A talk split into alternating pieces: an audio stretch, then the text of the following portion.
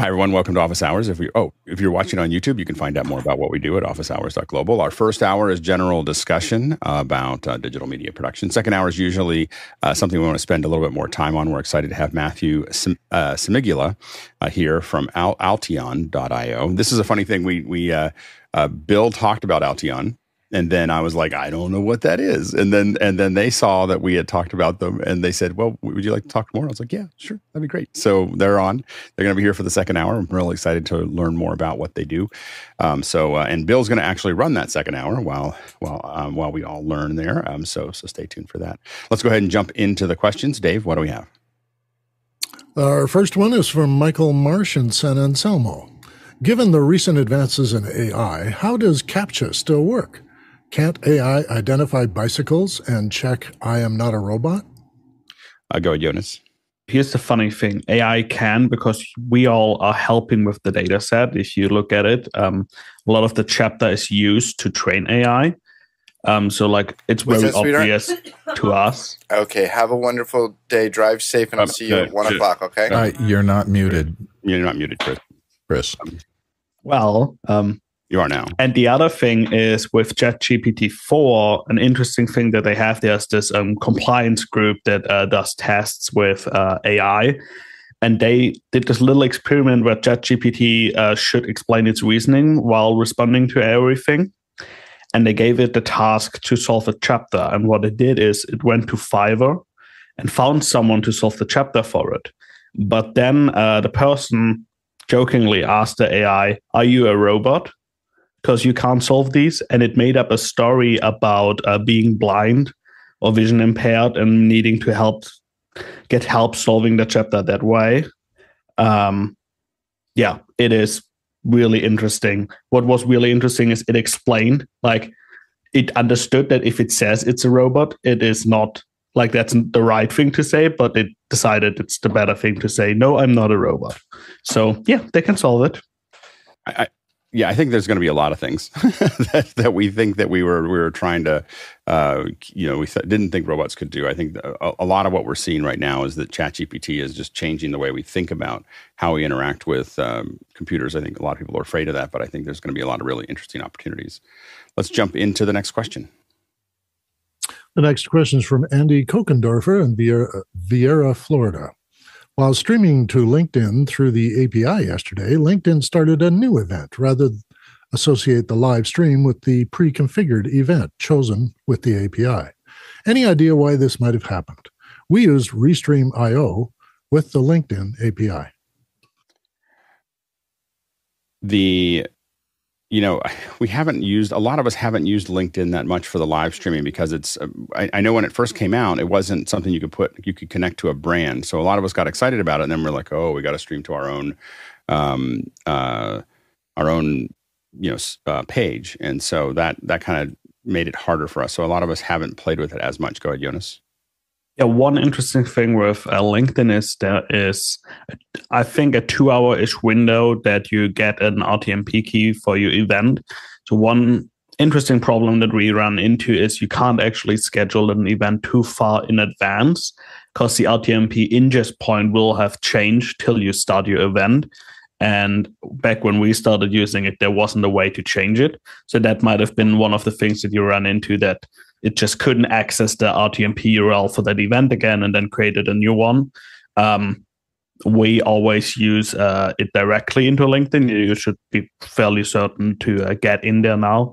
But yeah, that's one of the issues we found with LinkedIn. Next question. Roscoe Jones is up next from Madison, Indiana. Roscoe says, From Mac Resolve, I gave a student some .mov files on a flash drive, but they have a PC and said they were unable to access them from the flash drive or Dropbox. I tried formatting the flash drive to exFAT. What would you recommend to fix the issue? Go ahead, Jonas. I'm thinking it probably is an issue with the underlying file and not the file system. So um, saying that it's an MOV file means like that's a wrapper, but we don't know the codec. And especially with Resolve, if you have a Mac version, it could be ProRes in a, a MOV wrapper, which Resolve on the PC doesn't support. So I'm guessing that the student might mean I can't open it as in if you drag the file into Resolve, it just doesn't display it, it doesn't even import it. And then there's also the possibility if it's an H265 10-bit file, um, the free version of Resolve doesn't support it, while the studio version, the paid one, does. So that's one of the things um, where we have seen differences. For example, from uh, a GH5, the 10-bit files can only be read by the pro version of uh, Resolve, not by the free version. So that are the two things I would check. Go ahead, Courtney. Yeah, he covered the codec pro- uh, codec issues pretty well. But if you put the thumb drive in and it says, "Do you want to format this?" Uh, then it can't read the uh, disk the formatting on the drive itself, which means it it may be a PC that's older than ten years or so, which doesn't know about exFAT. If you can format it FAT32, that's the universally exchangeable format because Macs and PCs all read FAT32, and older PCs back you know 10 or 15 years ago will read FAT32. So that might be the way, but you only have you can only use two gigabytes of storage, even if it's a 16 gigabyte uh, thumb drive. So be careful on uh, you can't read any have any files larger than two gigabytes on FAT32. The other possibility is to format it NTFS, which Macs can read but can't write.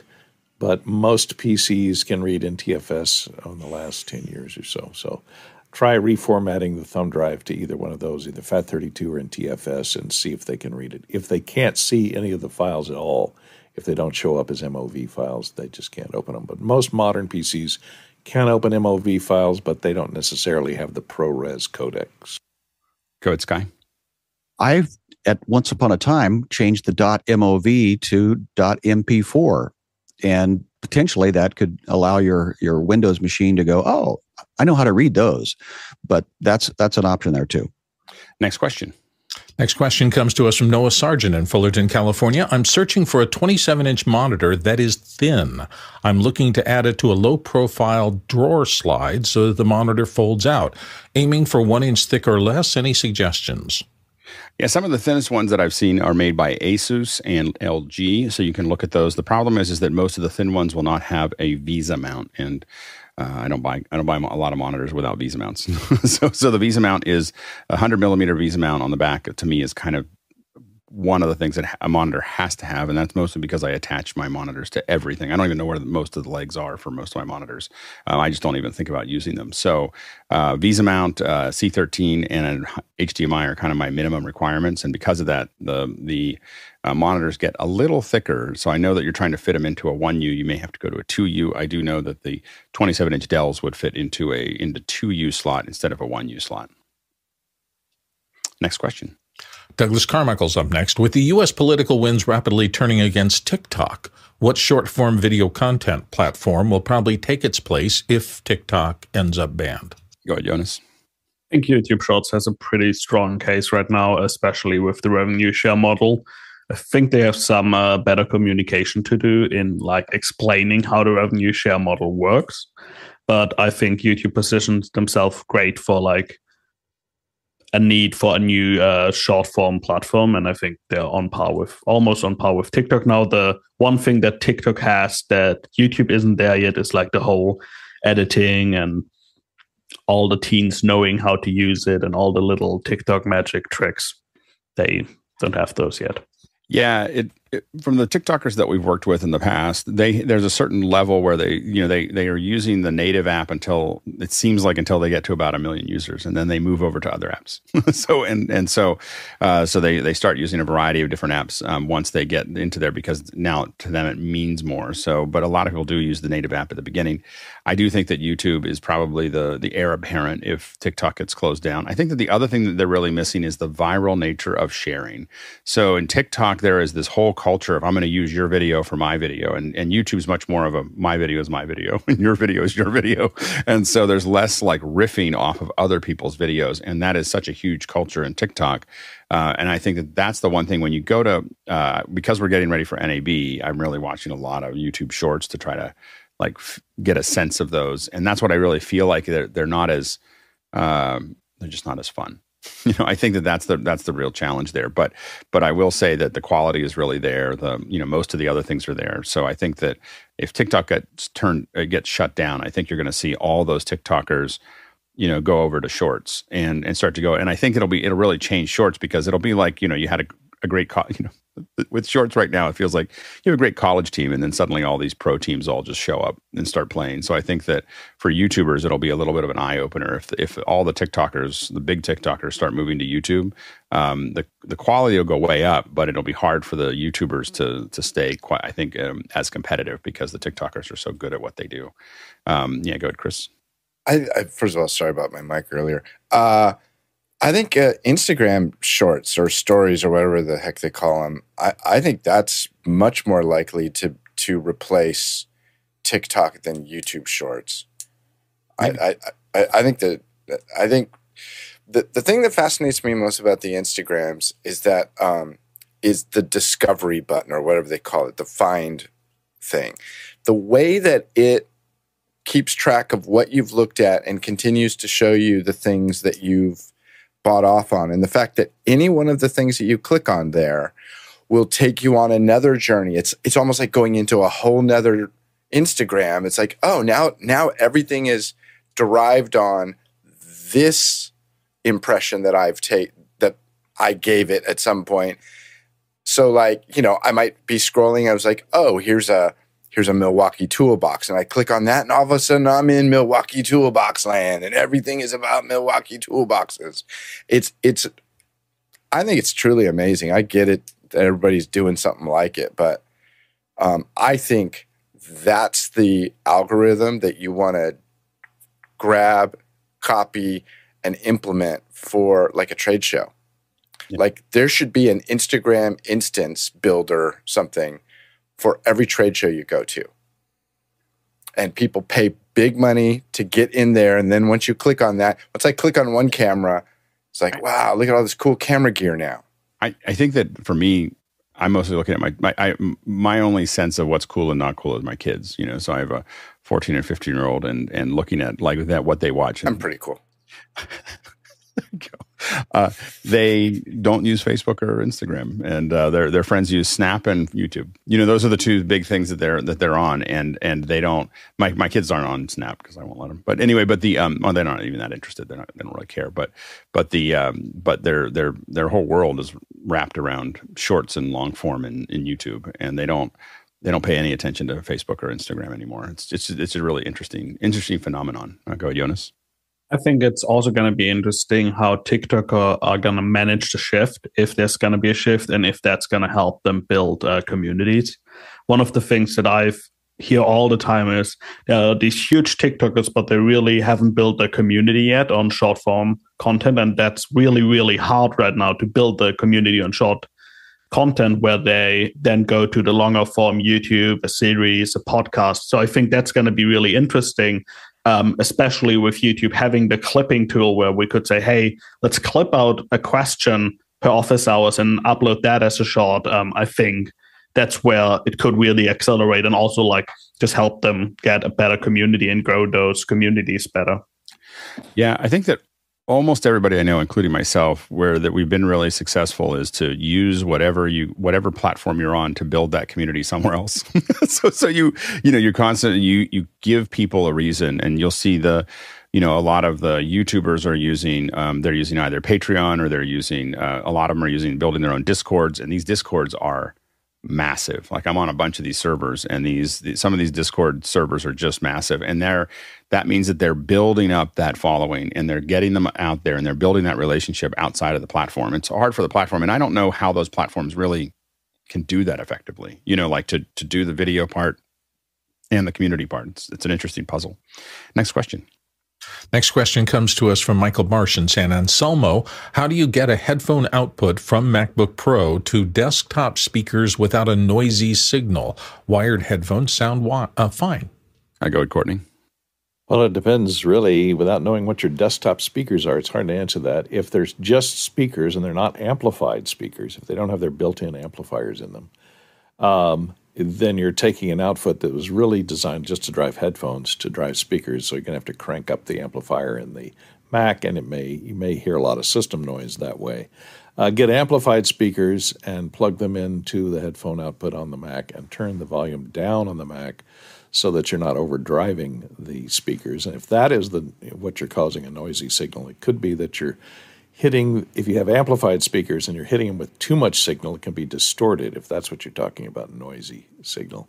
Uh, in that case, turn the output of your Mac down on the software side uh, and then turn the gain up on the uh, on the amplified speaker uh, a little bit. If you're overdriving them and hearing distortion, that would be your problem. It's just a manage of uh, problem of gain staging, so that you're not overdriving and you're not underdriving the input impedance into your amplified speakers. And if they're just speakers, get regular ampli- get amplified speakers, and you'll have less of a problem. And if it's the output of the Mac that's a problem, there's also you can go with something like this, which is Sabrent, which is a separate USB uh, D to A converter, and it will give you a, a uh, the green one is a line out or a headphone out, and the red one is a microphone in. So that gives you uh, another chance at getting less noisy signal out uh, if it happens to be the amplifier built into your MacBook Pro. Yeah, if if you uh, if if it's really built as as computer desktop speakers, it should sound fine when you go into the headphones. So that shouldn't be really a problem. If you're trying to put them into bigger speakers or nicer speakers, uh, everything that Courtney just said is probably spot on there. The one thing that I would say is that when I go uh, out to anything that's got XLRs or anything that's more than just the really a desktop set of speakers, uh, I'm going to go out of some kind of interface. So it's a USB to XLR interface. What I don't want is any uh, any any kind of um, ba- unbalanced uh, connections. So I don't use friends don't let friends use unbalanced connections out of their computer. so not even for six inches. Like not like I don't know unbalanced no unbalanced. so so that's where you get all your noise. I, I, I can't tell you how many events I've been in, and I can hear a buzz somewhere on a speaker, and I just go down the path and find the person with, you know, some playback pro or something else, and I just pull their pull their headphone, pull the the little pod tr- pod thing that they have in there. I just pull it out, and the buzz goes away.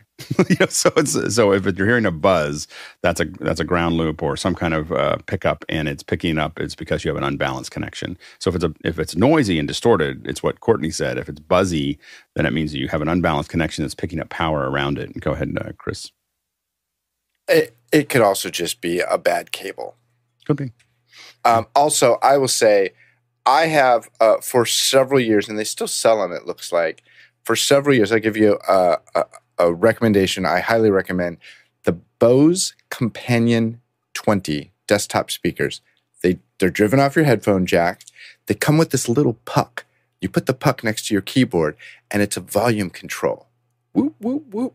You tap it, it mutes, and there's a place to plug in your headphones there. It, it mirrors it so that you don't have to reach back behind the computer to plug in the headphone jack. I have a couple pairs of them. I carry a pair with me in my road kit when I used to travel for work. Uh, the Bose Companion 20. Really cool little set of speakers. Go, Jonas. One thing to also keep in mind, it, it took me a while to figure out when I first set up my MixPre is a Thunderbolt carries enough voltage that that is could also be considered a power cable.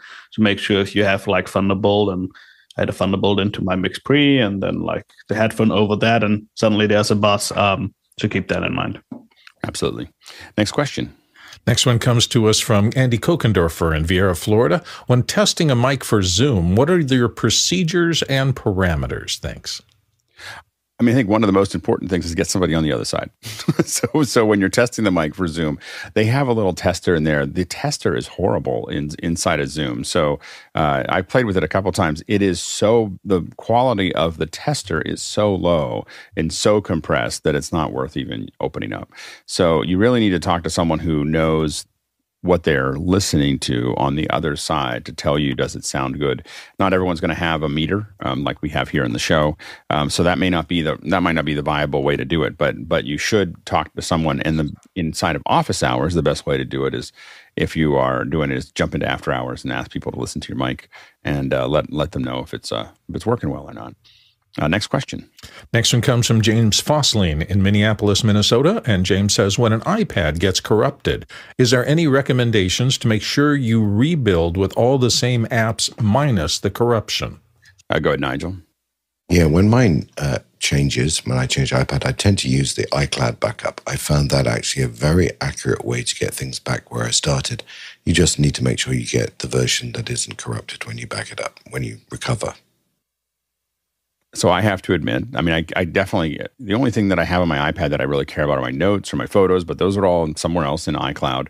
Uh, because I bought all those apps, um, anytime I have a problem with pretty much anything, but definitely with my iPad, because they're all those apps are sitting there.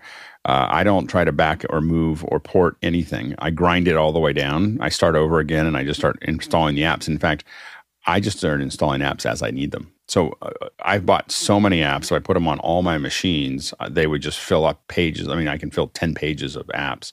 So what I do is I go, oh, where's that app? And then I download it. Where's that app? And I download it. And, and so I, that keeps my, my iOS devices relatively clean um, by not having them just sitting there just because they were there before. Um, next question. Michael uh, Marsh in San Anselmo's up next. I'm looking for an app that will automate the stitching of many small maps into a single large one. Any recommendations? Go ahead, Courtney. I thought I know of one, but I did find one. Uh, I, Google used to have something that would stitch together photographs. You have to have overlapping photographs. If your maps are individual maps that don't overlap, if you're if the images of these maps don't overlap, you might have a problem. I did find an app uh, called uh, MapStitch Image Stitcher on uh, Google Play. So there is an app available on the Google Play Store uh, for MapStitch Image Stitcher. Look at that. Maybe it'll do what you're looking for. Yeah, I haven't, I haven't found a lot of automatic ways to do this. Um, so it, I, I, imagine this is another one of those things we talk a lot about AI that AI will eventually be able to look at and figure this out pretty quickly. But right now, I would probably end up taking it into Photoshop and mapping them. And I don't know how many small maps you have. One tangential tip is if you're actually trying to map something a large area with that's photographic um, and you and you have access to a drone and uh, uh, take a look at the 14 day uh, free trial of DroneDeploy you can literally just set it up of a google map area. Like i just want to map this entire area and you hit go and the drone just takes off the, dji ones are the ones that work the best but it'll just take off and just start building a grid. It'll just, you'll see it zipping back and forth as it builds that grid. It'll even come and land, let you change the battery, and let you put it back up again and let it do its thing. I've mapped a lot of, with with that. So if you're looking at mapping something with a drone, that might be something that's really interesting. Otherwise, if you're just taking image based maps, you're probably going. to I don't know, um, possibly Courtney's solution uh, or by hand. Next question. Next one comes to us from Henry Ramos in Yonkers, New York. Any iPhone, iPad apps that can utilize a 360 cam in a Zoom like conference? Bidirectional conversation is needed. Use case a realtor showing a home to a client. So you can uh, stream. I don't know if you can do it. I don't know if you'll be able to do it quite that way, but you can stream out from a Theta. So the little Theta that is about this big uh, it has uh, you can plug in a USB on the bottom, and you can actually stream from there. There's also there's a couple different uh, um, a couple different companies that make a variety of different um, versions of these, but the Theta is the smallest and easiest one to use. Yeah, Bill's showing one right there. So that's the Theta. It, it has um, uh, it has the two lenses. It will get rid of its own seam pretty well. Um, you can take a lot of pictures. I take lots of pictures with that, um, and uh, and so when I'm doing a, a scene a, site survey, I do that, um, and then um, you can use. Uh, then you can stream that out, and then you just have to find a player. There's what you want to search for is a 360 player that you could insert somewhere into it. I don't know of any that. I think you'd end up with Zoom if you wanted to show someone something. You'd end up in Zoom with them talking, but you'd be looking at the live stream from the uh, from that from that piece. We've done bigger versions of this with Ozos. three three Ozos work really well as a as a real estate um, thing, but those are they're not that expensive now. That when I bought them, they were sixty grand. I think you can get them on eBay for now, like two thousand dollars. But I don't know if you if the processing's around anywhere. Go ahead, Jonas. You could take, um, I think the Insta360s allow you to stitch it down to a 1080 frame. And what you then could do is you take the 1080 frame, there's some web frameworks, mm-hmm. you use the Zoom Video SDK to get the full frame and then you put that into a globe renderer. So you wrap it around the camera again, and then you have a 360 camera that you can move. That way you could do it, but that would be quite some development involved with that. And the quality wouldn't be as good as just having someone physically move the camera on location, because um, you would be bound to the 1080p for all 360 degrees. And the uh, and I will say that um, there's a whole section in Insta360 about real estate. So if you do uh, Insta360 Enterprise Industries Real Estate, you'll find it there. So uh, definitely check out what they're doing. I think that one of the things I would think about also is uh, you may find it easier to manage if you. Uh, I don't know if the 360 because the quality of the 360 to get enough resolution might be hard for real estate. You may be better off with a Matterport and you know have get the mapping of the entire piece. So someone looks through it through 360, but when they actually want to ask questions, I think that they might actually be better off with just a regular ca- handheld camera where they're walking around. Now maybe the now it might be something that like you're using a GoPro or something that is that the real estate person can sit there and kind of do a uh, a Tom Scott kind of approach of kind of pulling things around and, and showing them stuff. But I think that that might be better. It's just hard because it's hard to get close to something like, oh, I want to look at the stove, and getting up close to the stove is going to be hard with a 360. You'll never get close enough to it. Where you, if you had a regular camera, you could do that. You still want the 360 so they can walk around in it, and that's where something like a Matterport is the easiest way to to do those things um, and throw them together. But that's just something to consider. Uh, next question. Next one comes back from Andy Kokendorfer from Viera, Florida again. What is the psychological argument for widescreen aspect ratios? Why is 2.35 uh, to 1 so appealing? Go ahead, Sky. I'm going to let Courtney handle the, the aspect ratio of the 2.35. I just know that the concept of IMAX was to engulf you in the experience. There trying to get you out to your peripheral vision was, I believe, the goal of uh, the, the, person that was creating the IMAX experience. And I know here in Seattle, we were very fortunate to have the Cinerama.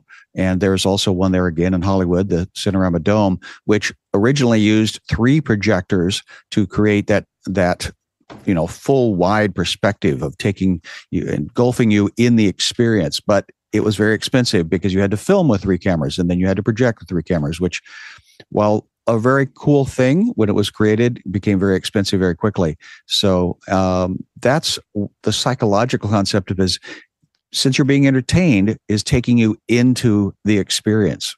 Now the specific aspect ratio that's where courtney's the, the engineered technology. Good courtney. Well i think 235 came about with uh, todd ao or cinemascope uh, which used is uh, used uh, anamorphic lenses to spread the image that was squeezed when it was photographed on standard uh, 35 millimeter and 65 millimeter film uh, to a wider aspect ratio to, as Sky said, to fill your peripheral vision. And if it if it wraps around and it fills your peripheral vision left and right, it puts you more into the scene, and you you suspend disbelief that you're sitting in a theater watching a movie and you think you're actually there. That's the psychological reasoning behind it. IMAX is more of a square format, actually. Uh, originally, it's just a huge screen with a lot of resolution to fill your peripheral vision, not only horizontally, but vertically as well. Uh, but um, uh, 235 to 1 is still used in a lot of uh, theatrical features these days. Um, although there's a trend to go back to 185, which was the standard standard the- theatrical distribution uh, aspect ratio for many, many years. So uh, that's that's about all I know on aspect ratios. Wider is better. Good sky. To give you the full experience, uh, smell-o-vision was tried, but it uh, they couldn't vacate the the smell between uh, events that were you were being seen on on screen. And in high school, I was a projectionist, and that was the manager's job was to tell me to open the popcorn so that the vent of the popcorn would go in because that's where the theater made the money. Yeah, the the, the other problem now that they have is that there's so much of the content being created for the television, not for a giant screen. And uh, you know, there's a lot of talk about going back to 16 by 9, even though it's a very square format uh, compared to the other ones, mostly because uh, people keep on saying, "Why is why is the top and bottom cut off?" so, so like you know, so there there's kind of this pushback from the user of if you're going to produce something for streaming I just wanted to fill my people feel like they want to fill their whole screen. And so I think that there's a there's been more and more pushback that we've seen. Um, I know that when we do events, uh, people do these really wide ones for an event for hybrids and so on and so forth. And we push back pretty hard, going, well, you know, most of your viewers are watching this in 16 by 9. so so you just just think about you know whether you really want to put that big big wide screen there because it's it just means that you're going to have to build two versions of it and that doubles the price oftentimes or not doubles it but increases it by 50% so just you know it's just cost. And then usually that usually starts to that's been slowly pushing down on the the super wide screens that we've seen in LED walls uh, over the past decade. Uh, go ahead Jonas I also find it interesting with the age of a lot of mobile phones. A lot of people changed away from 16 by 9. It's like, six, what is it, 16 by 10 that most phones now have. So a lot of the VOD content on YouTube now actually isn't 16 by 9 anymore, which on the PC is crazy when you do full screen and now you have black bars again, but on your phone it's great. And the YouTube app now allows you to zoom in exactly. So all you screen is filled, which I find really interesting because now we're back to like, hey, let's keep some safe space at the top, at the bottom, because phone users will be zoomed in. Um, it's quite the interesting like flow of like, let's go wide, let's go small again, let's do this, and, and yeah.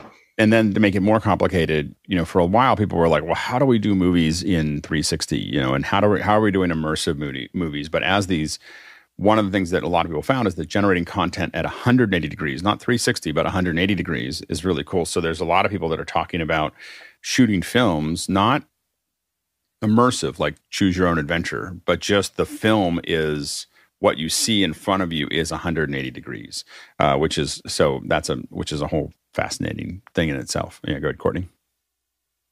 Yeah, and there was a big discussion when they went to high def television when they were establishing the formats for high def. They settled on 16 by 9, which is 1.777777 to 1. Because uh, uh, it was a compromise between the theatrical 185 and the 4 by 3, uh, right. which standard def television was. So that's why you ended up with uh, you know, letterboxing on widescreen and letterboxing and pillar boxing on standard def to high high def. So you're going to end up with black bars either way. And that's why 16 by 9 became the the sun. I guess I was going to say bastard but yeah. keeping it clean. Yep, go ahead. Uh, you said it anyway. go ahead, Chris. and yet you said it anyway, Andy. I think the short answer to your uh, question about why widescreen is is more um, would you say, a psychological argument for widescreen aspect ratios because our eyes are next to each other and not on top of each other. That, that that's what I would say. Well, that'd be interesting if they're on top of each other. That would be a very odd mm. pair of sunglasses. It'd be hard. The ears wouldn't work. Next question. And the frames would close your mouth. Hmm. Um, you wonder why we are so uh, obsessed sometimes on office hours and depth of field. This next question will bring some of it to light. Douglas Carmichael asks, Alex, what is that flashing device to the left of the QL1?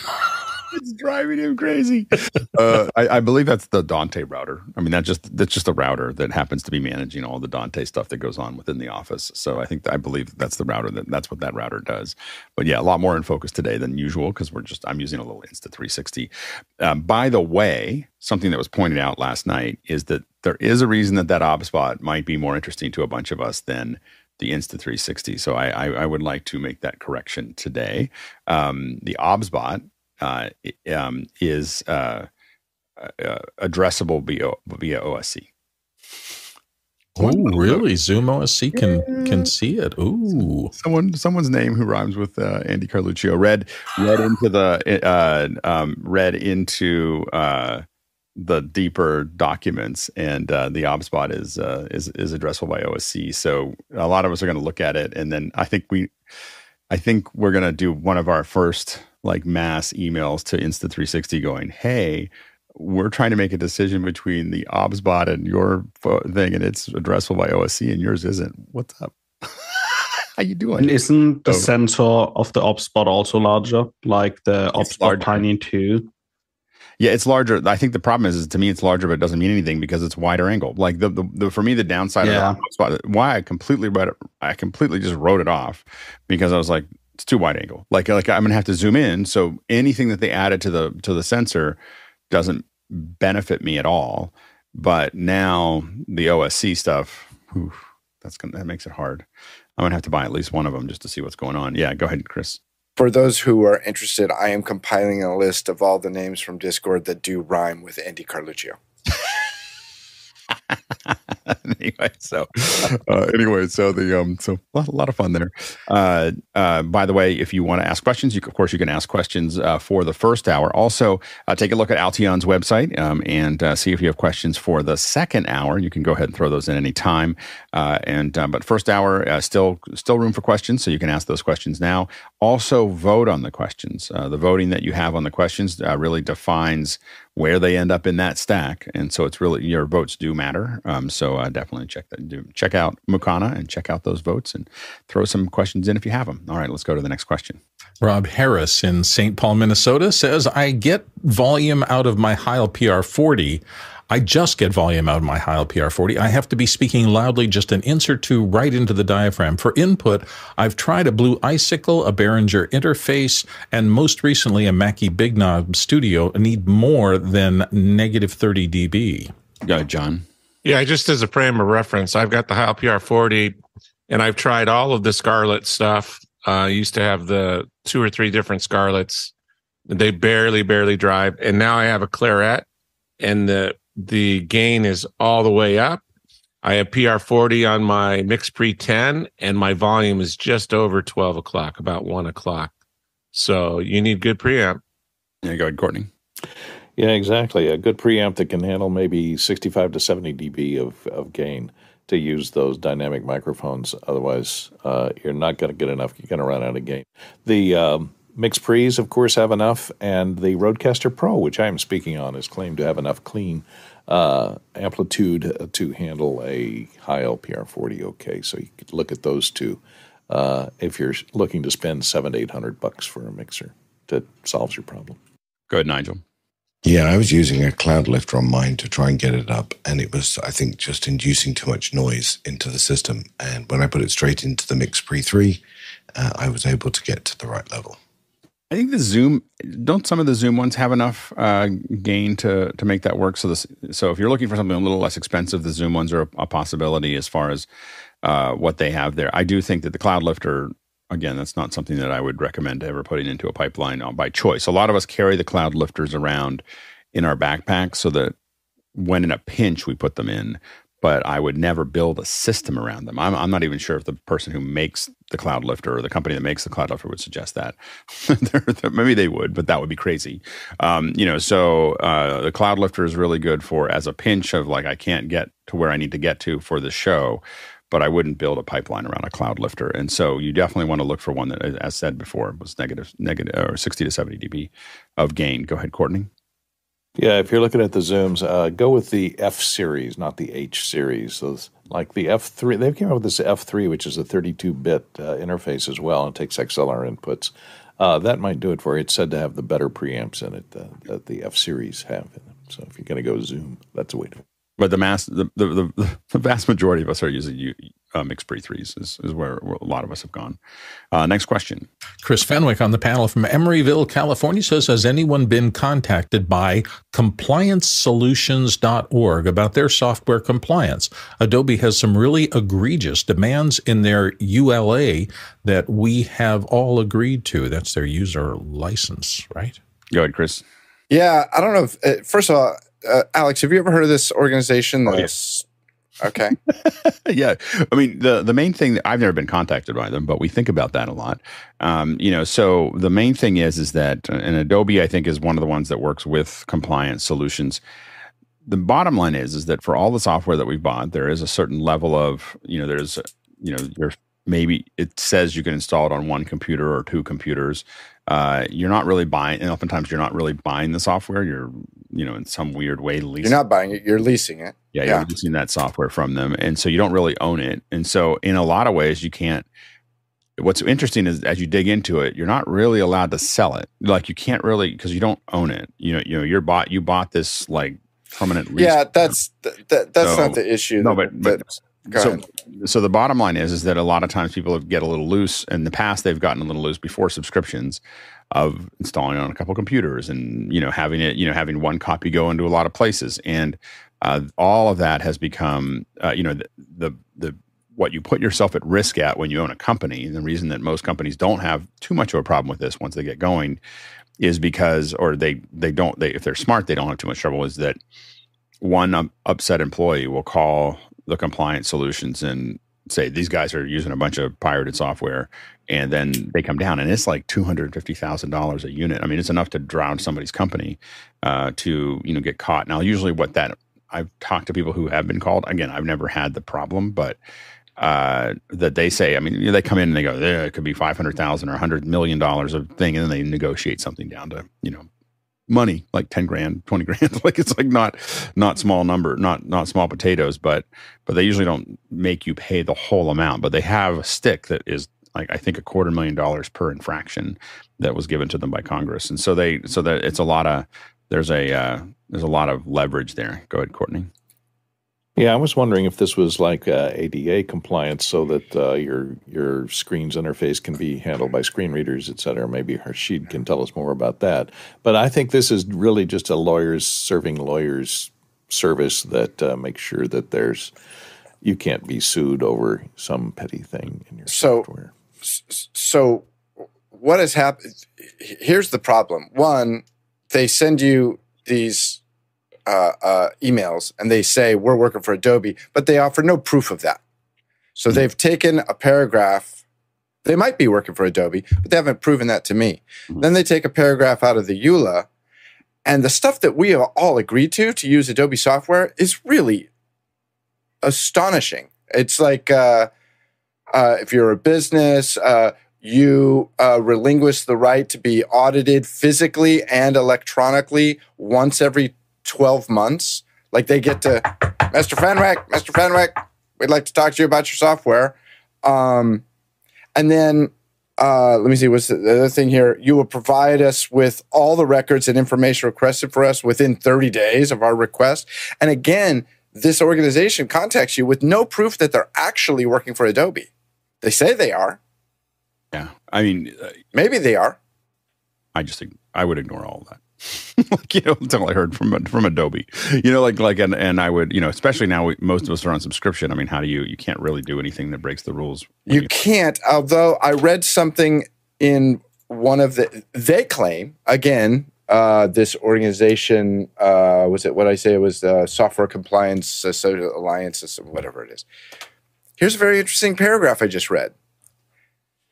What is your understand? What is your understanding about? So Adobe says you can install this on two computers, correct? yeah, but the intention is it's same same user, two different computers. Ah, That's the so the, the that's the assumption is you're not putting it on two different computers and letting two different people use it. It's two and and again, there's a we always have to look at these. The, the EULAs are are really aggressive.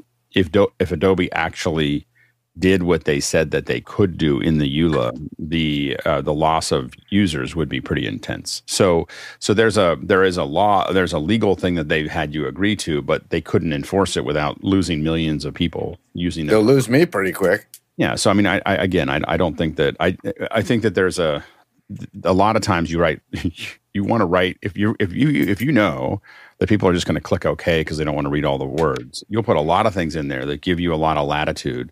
That's going to let you do whatever you want later if someone's really problematic. So if someone's doing something problematic, you give them no room. This is just how a lawyer works. Is you give if you know that they're going to click through it, uh, you give them no loopholes. You just want to take out all the loopholes they could possibly have, and that you know that they're going to click through it because they're not reading it, and that's how you get that. Now, it would be very crazy for Adobe to actually do mo- most of those things because they would end up all over social media, and then you know they did it, um, you know, and so so they, there's a there's a limiter to what they can actually do regardless of what the law is.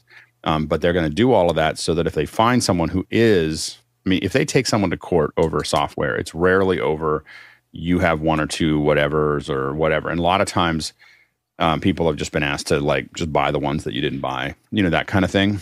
Uh, and sometimes there's a little bit of extra, but a lot of times it's literally we could charge you a million dollars, but we just need you to buy the ones that you didn't buy, you know, that kind of thing. Uh, and pay maybe a five thousand dollar fine or something like that. But but the point is is that, that that's all negotiable, and they don't want to do that. But it's if someone says, "Well, I actually did this and this and this and this and this," and the EULA leaves no oxygen, um, you know, in there to to argue about it. If someone is is is egregiously taking advantage of the software, so I don't think that I think that they do it. I mean, I, again, growing up as a, family of lawyers, you put everything in you can, and because you can put all the things you want in there because because no one's arguing. Um, so you you put all that stuff in, but they couldn't actually, in reality, do it because there's the physics of social media would push back too hard and it would be too damaging to the brand.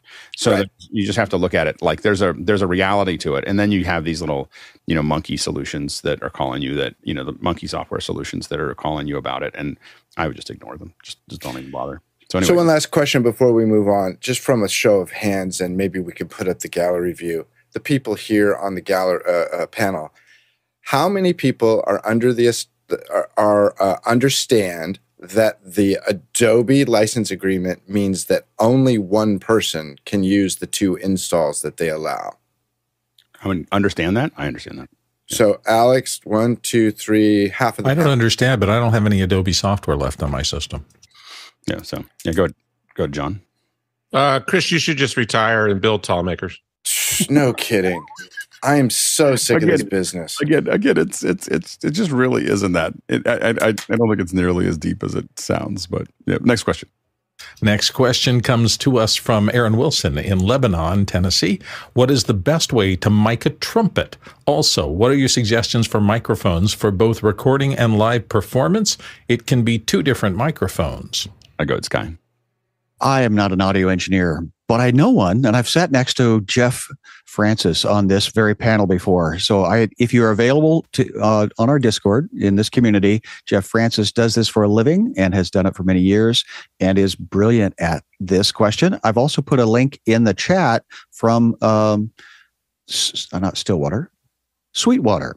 Ask, answering this very question because and giving you all of your different options but i know that makes means you have to read it and, and uh, make choices and decisions and jeff's a lot more fun to do that Good, ahead, Bill. I remember um, seeing trumpets, and most of the ones in the early days, at least, were were mic'd pretty much with those crown large diaphragm uh, connected microphones, the same one that Garth Brooks used to sing into. I would imagine there are better solutions now that we've had many years, and I agree that if you come on the audio days when people like Jeff are here, they'll give you the the modern solutions for this. Go ahead, Courtney. Yeah, the Mickey answers it depends because a trumpet, and I used to play the trumpet, is a very directional instrument. The sound comes out of the narrow bell and goes directly out from that, and so if you're off axis from the bell, you're going to have problems. That's why a lot of uh, trollo, uh, trumpet trollo, trumpet soloists uh, have a thing that that actually clips a small microphone onto the bell and holds the microphone out in front, as long as they're not using a mute uh, to mic the sound. That way, they can get really creative in pointing the pointing the trumpet in a certain direction. So whenever you're miking a trumpet, regardless of the microphone that you use, uh, bear in mind that the technique that the trumpeters are using, if it's a whole uh, row of trumpeters, you know, you need to put a mic in front of them and have them all point toward the mic. Uh, otherwise, you're going to get uh, a little bit of Doppler shift as they move back and forth and uh, strange artifacts. That's why they use clip on mics sometimes for trumpets if they're moving around. Oops, you're muted, Alex. And Mickey performs ribbon. Mick Mickey prefers ribbons. Uh, next question. Joe Andrews in Lebanon, Oregon says, What would be a good microphone to get crowd noise and to the appropriate level for a stream being deployed in a swimming pool venue during large events? Ooh. Ooh, that's a toughie.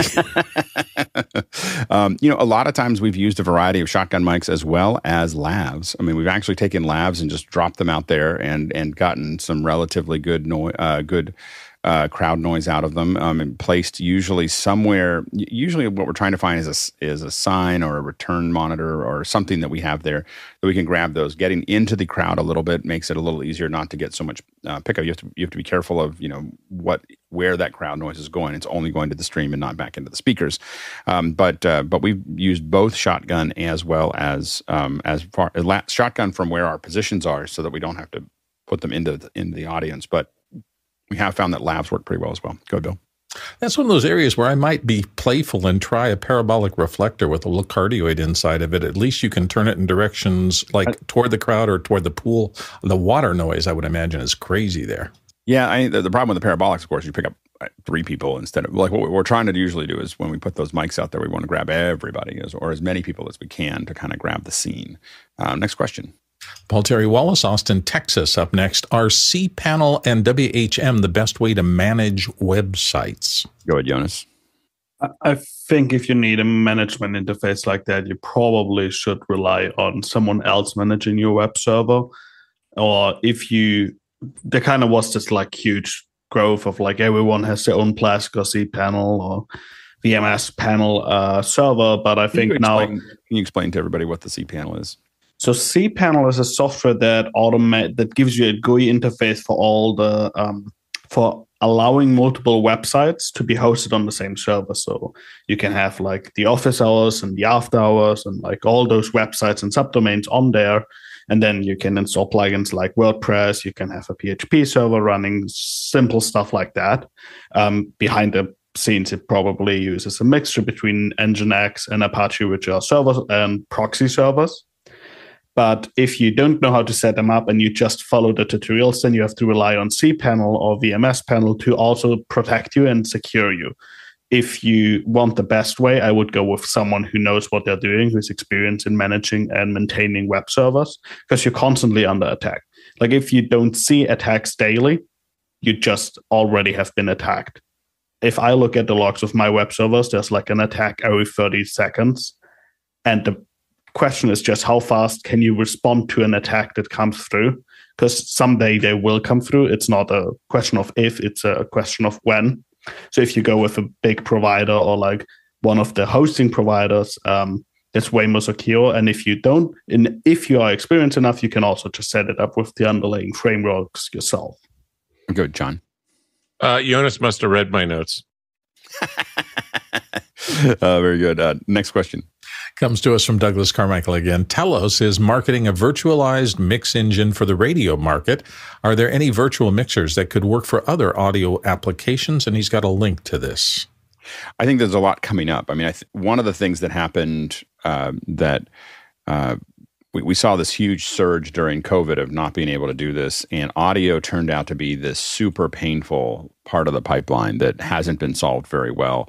Uh, a lot of people use Mixbus, which was something that uh, Harrison uh, put out, uh, but we're also seeing a lot of other things starting to crop up. I know I've been pinged about, hey, are you going to NAB? We have a new virtual server. we have a new virtual mixer. So uh, I think that we'll, there'll be five or six in the market by the end of this year. Go ahead, Jonas.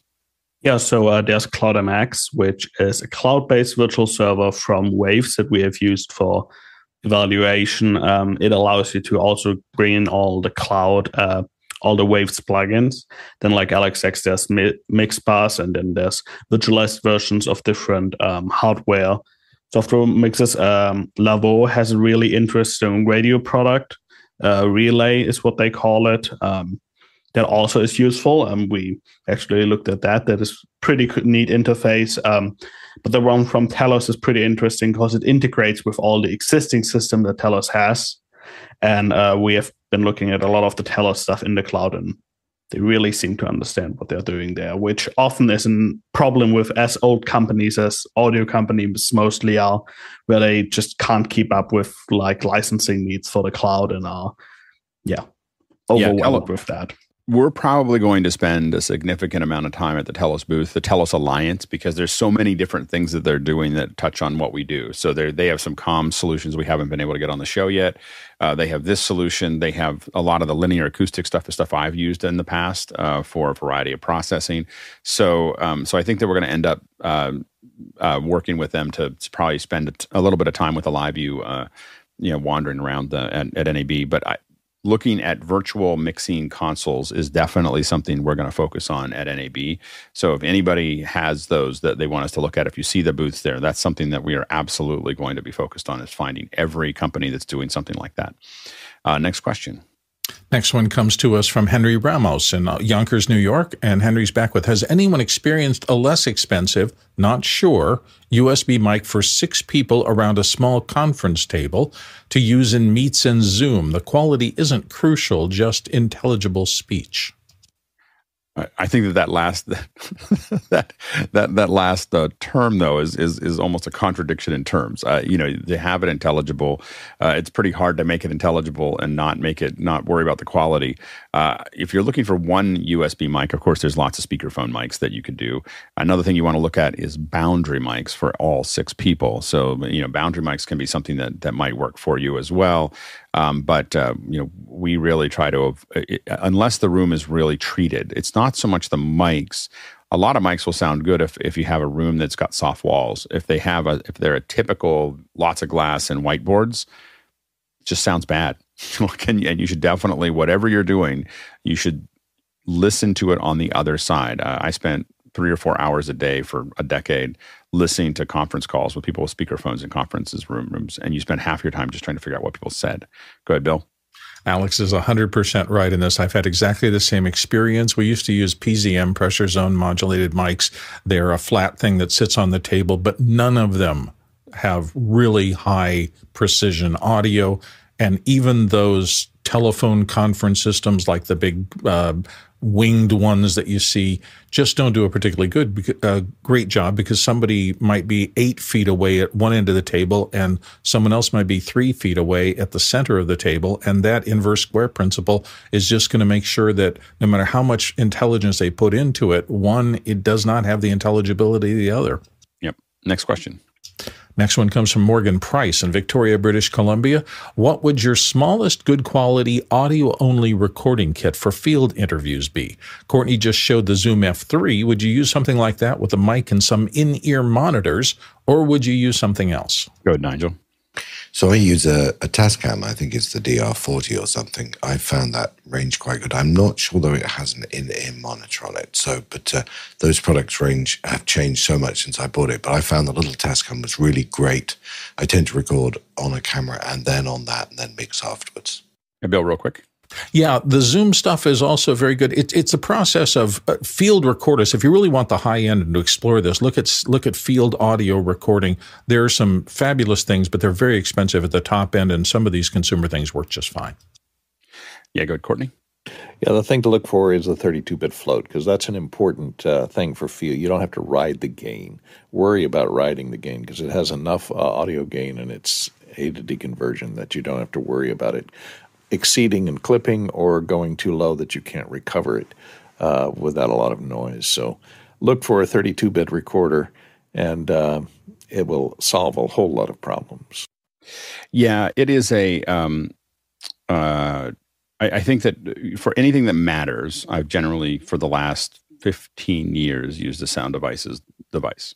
so that's a 744, 788, Scorpio, uh, MixPres, you know, all of those things. And it mostly has to do with just that they work all the time. And they, you know, if, if it's got a button there, they, they do what it does what it needs to do. Um, and it's really thought out and it's really rugged. Uh, so, so those have been the case. And, and recently, 30, and I agree with Courtney, 32 bit float on a field recorder is table stakes at this point. Like it was really cool two years ago or three years ago.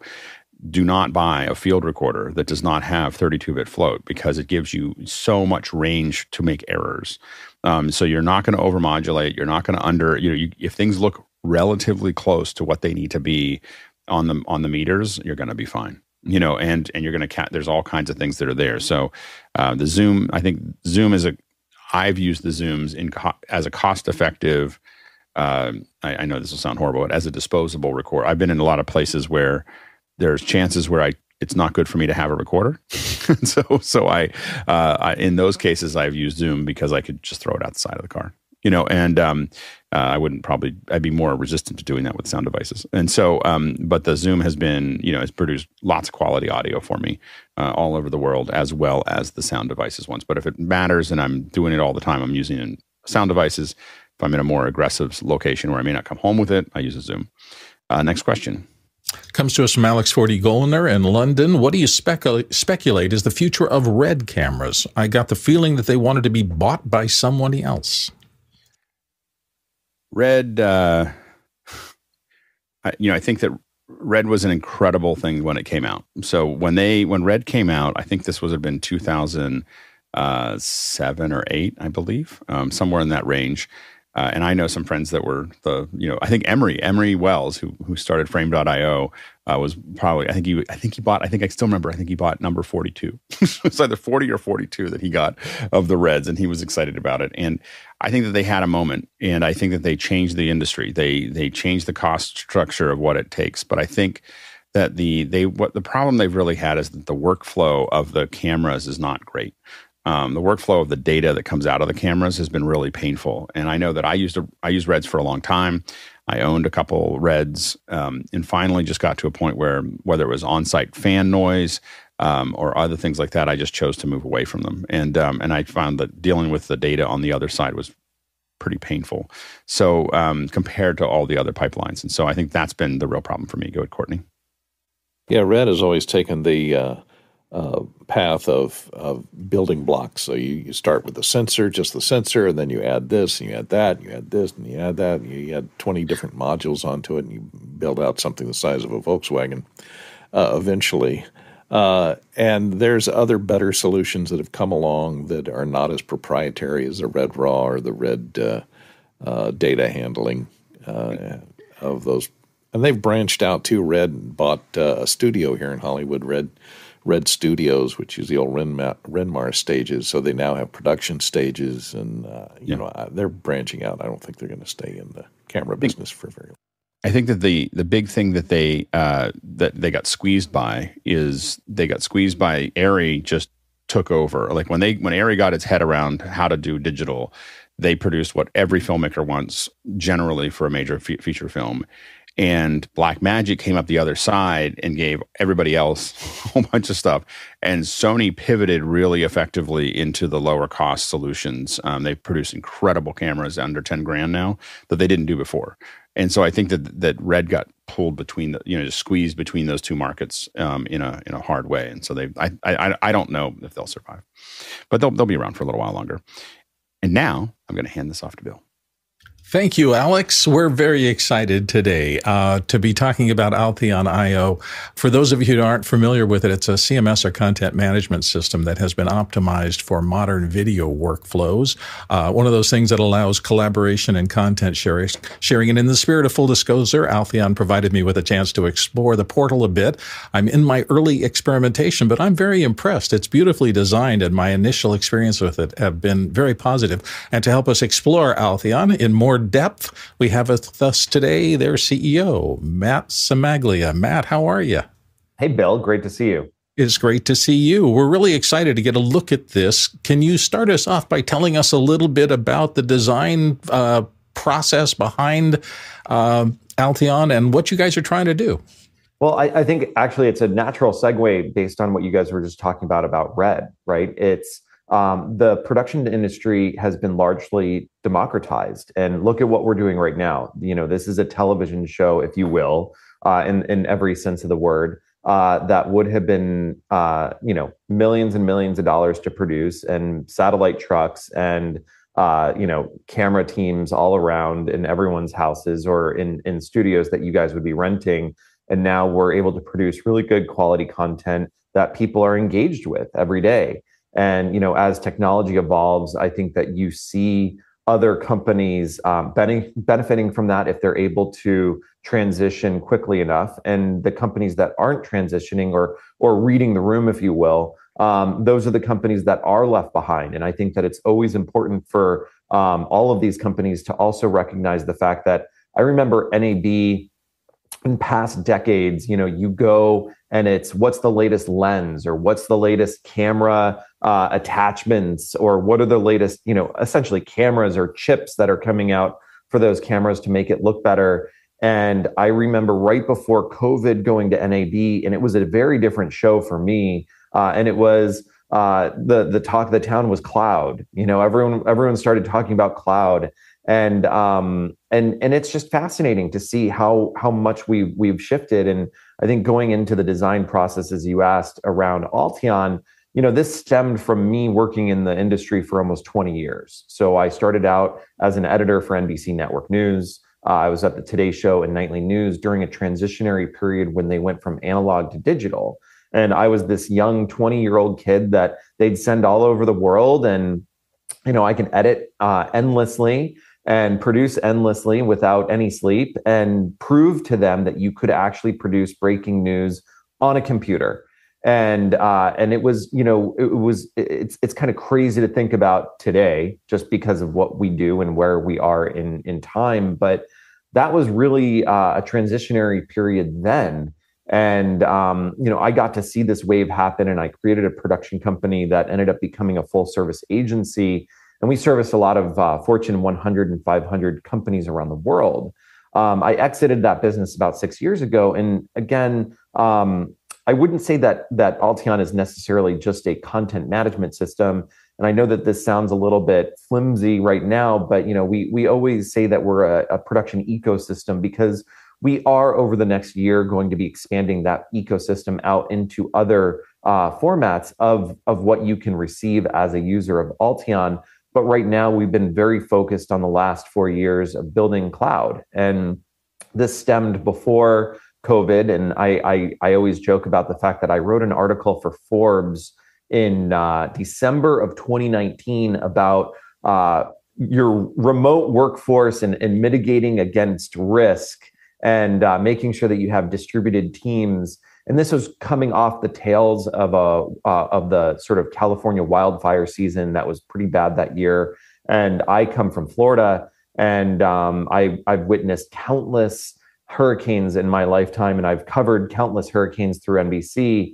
And I always saw what um, a weather event that occurred in a specific area would just completely decimate production. You know, you you couldn't go into your office, you couldn't have access to your files, and so on. So really, kind of uh, you know stemmed from that as well. And and we always knew that we were going to build something that had a little bit of an uphill battle, right? We knew that we were going to have about five years to convince people that, hey, it is acceptable to work remote or to have people um, working in distributed uh, teams. And then two months later, uh, COVID hit. And, you know, we, we, we broke ground and COVID hits. And um, IBM, one of our business partners, had released um, they forgot that they were releasing it, but they released in, I believe it was April of 2020, an article about Alteon and about how we are building this, this software. We could not answer the phone quick enough. I mean, there were so many people that were calling us saying, "Hey, I, I you know read read about this article about Alteon. How do I get logged in?" And we we had just come up with the name of the company, and it was like it was one of those like perfect storm moments. So uh, you know, we steadily we we knew we were going to take a couple years to build this product and and really perfect it, and um, and and it's been it's been incredible for me because um, it's a product really built by creatives for creatives, and uh, we've seen other platforms out there that are just way too overly complex. And when it came down to the design system for it, um, I'm I'm very OCD and I'm I'm very much a stickler for I only want to see in front of me what I absolutely am going to use, not everything else. You know, put away the clutter because there's already so much fatigue as a creator of logging in and out of multiple platforms or um, where is this button versus that button on on single purpose apps you know or hey did i upload this file to this this service or this service or this service you know or oh wait it's on my hard drive. So really kind of going into a lot of the fatigue that a, a typical creator has on a daily basis um, you know that that's shifted a lot of our mindset on ui and um, you know all of us collectively are creators in the whole um, arc of a story, if you will, for the production process. It's no longer a single job of a person that's just doing one thing. And I think that that's that's really kind of a UI that we had to pay attention to. So, as you use this tool, what's my experience? I know I've uploaded some stuff into the cloud. What happens next? What's my experience like? Yeah, I mean, I think that one of the the biggest elements is transcoding. Uh, a lot of people that are shooting on, um, let's say, Blackmagic, for instance, uh, you shoot on a Blackmagic camera, it produces a beautiful uh, picture, and then from there you have to transcode it locally on your system, and that might take a day. And and that's you know, if you have one computer, that's that's completely um, derailing you from doing any other work because it's using that computational power of that local system. But now being able to upload raw red files into Alteon Cloud we're transcoding that media so that your entire team has access to it and it's also generating proxy. So if your offline editor wants to use a proxy workflow for the NLE that they're in, whether it's uh, Premiere or Final Cut Pro, which we support natively, um, we are are thinking about and talking about supporting Blackmagic Raw potentially by the end of this, or I'm sorry, Blackmagic DaVinci uh, resolution uh, by the end of the the year. But um, but you know, it's it's there's a there's a lot of stuff that we're focused on right now, and and um, a lot of a lot of exciting things that are going to come up at NAB. You mentioned the integration with IBM as the cloud part of this. Does that mean this is a global service? Does it work everywhere? Uh, yes. Yeah, so so right now we we are uh, or we have been focused on a data center here in the U.S. Uh, come Q2, we're going to be expanding out globally. Uh, so this has been always uh, a strategy of ours for the last couple of years, and um, we've we've stuck to that strategy so far. And there's a lot of other uh, regulations and, and, laws that go into place when you're going into other territories around the world that obviously we're trying to follow and um, and make sure that all of our users globally have the best optimal experience. And by doing that, that's putting data centers everywhere. And um, if you're a user in, uh, you know, the UK, for instance, uh, why not use servers that are hosted in the UK uh, so that it's as close as possible? But we we do have some early beta testers in Amsterdam right now who are testing it, and they're actually having really good performance off of our data centers here in the US. So um, so it just it just goes to show the connectivity that we have globally right now and how we're we're able to support things. The world keeps getting smaller and smaller. Uh, describe your typical user uh, from the low end to the high end. I imagine you have big companies and you also have individuals. Yeah, I mean, we we have a, a fair amount of influencers that are on the platform right now. Again, these are these one person teams. It's the I'm shooting everything, I'm editing everything, I'm organizing everything, and I'm I'm outputting it out to my my TikTok channel or my YouTube channel so we have we have that uh, end of of the spectrum, and then we all the all the way up to we have people that are producing TV shows on it. So it's uh, it's you know some of the streaming services and and whatnot. It's it's people that knew of services that existed potentially at larger uh, studios or or production facilities that they were working on uh, with um, at one point in their career, and they knew that these tools existed in some fashion, but now that they've gone off on their own or they've they've spun up their own production company, they obviously don't have the millions of dollars that it takes to go and support uh, uh, one of these, you know, larger DAMs, if you will. And and they see what we have in, in our integrations, and it it very much is a multi-tenant environment. And we did that purposefully. You know, we we always built this system as uh, if we were one of the major studios, but then we wanted to splice it out and, and give access literally to everyone. We've got some questions here from the panel coming in. Alex, do you want to take us into that? Whoops, you're muted. Uh, I, have got a couple um, that uh, for you. So uh, first, um, uh, can you apply LUTs in the transcode? Not yet. Uh, it is it is something that we we are working on. Um, I, I uh, we we've done a lot of Blackmagic tests, and as we get into other raw formats this year, um, so in in Q early Q2, we're um, we were actually licensed uh, Apple ProRes RAW from Apple. Um, we're one of very few companies that have been granted that privilege. Uh, so that's going to be really exciting for us to be able to support that, especially with some of the new uh, DJI products that have come out recently. Um, and then later on this year, it'll be uh, Red Raw and Arri Raw uh, that we're transcoding in the cloud. But when we sort of when we start to get a little bit more robust on the raw side of things, uh, supporting LUTs is definitely something that's in our roadmap.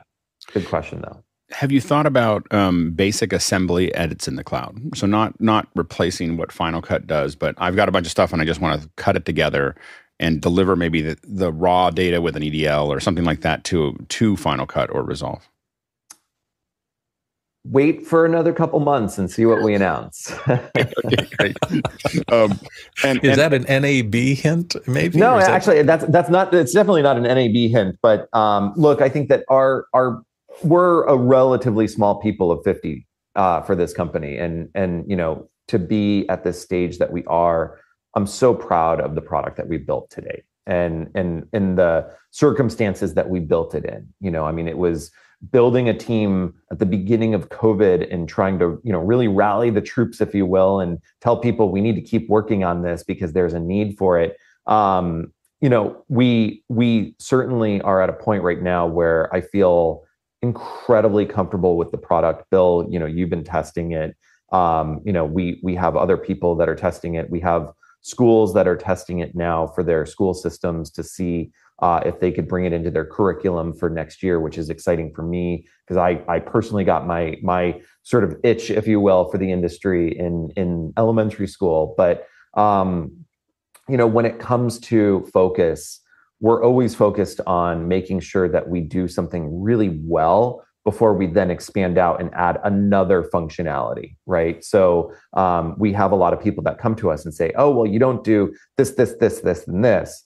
And then we go to them and say, well, do you do that now with your workflow? And then immediately say, they say, well, no, I don't, I don't have AI, you know, uh, image recognition on my hard drive. And I'm like, well, then, you know, give us a little bit of a break.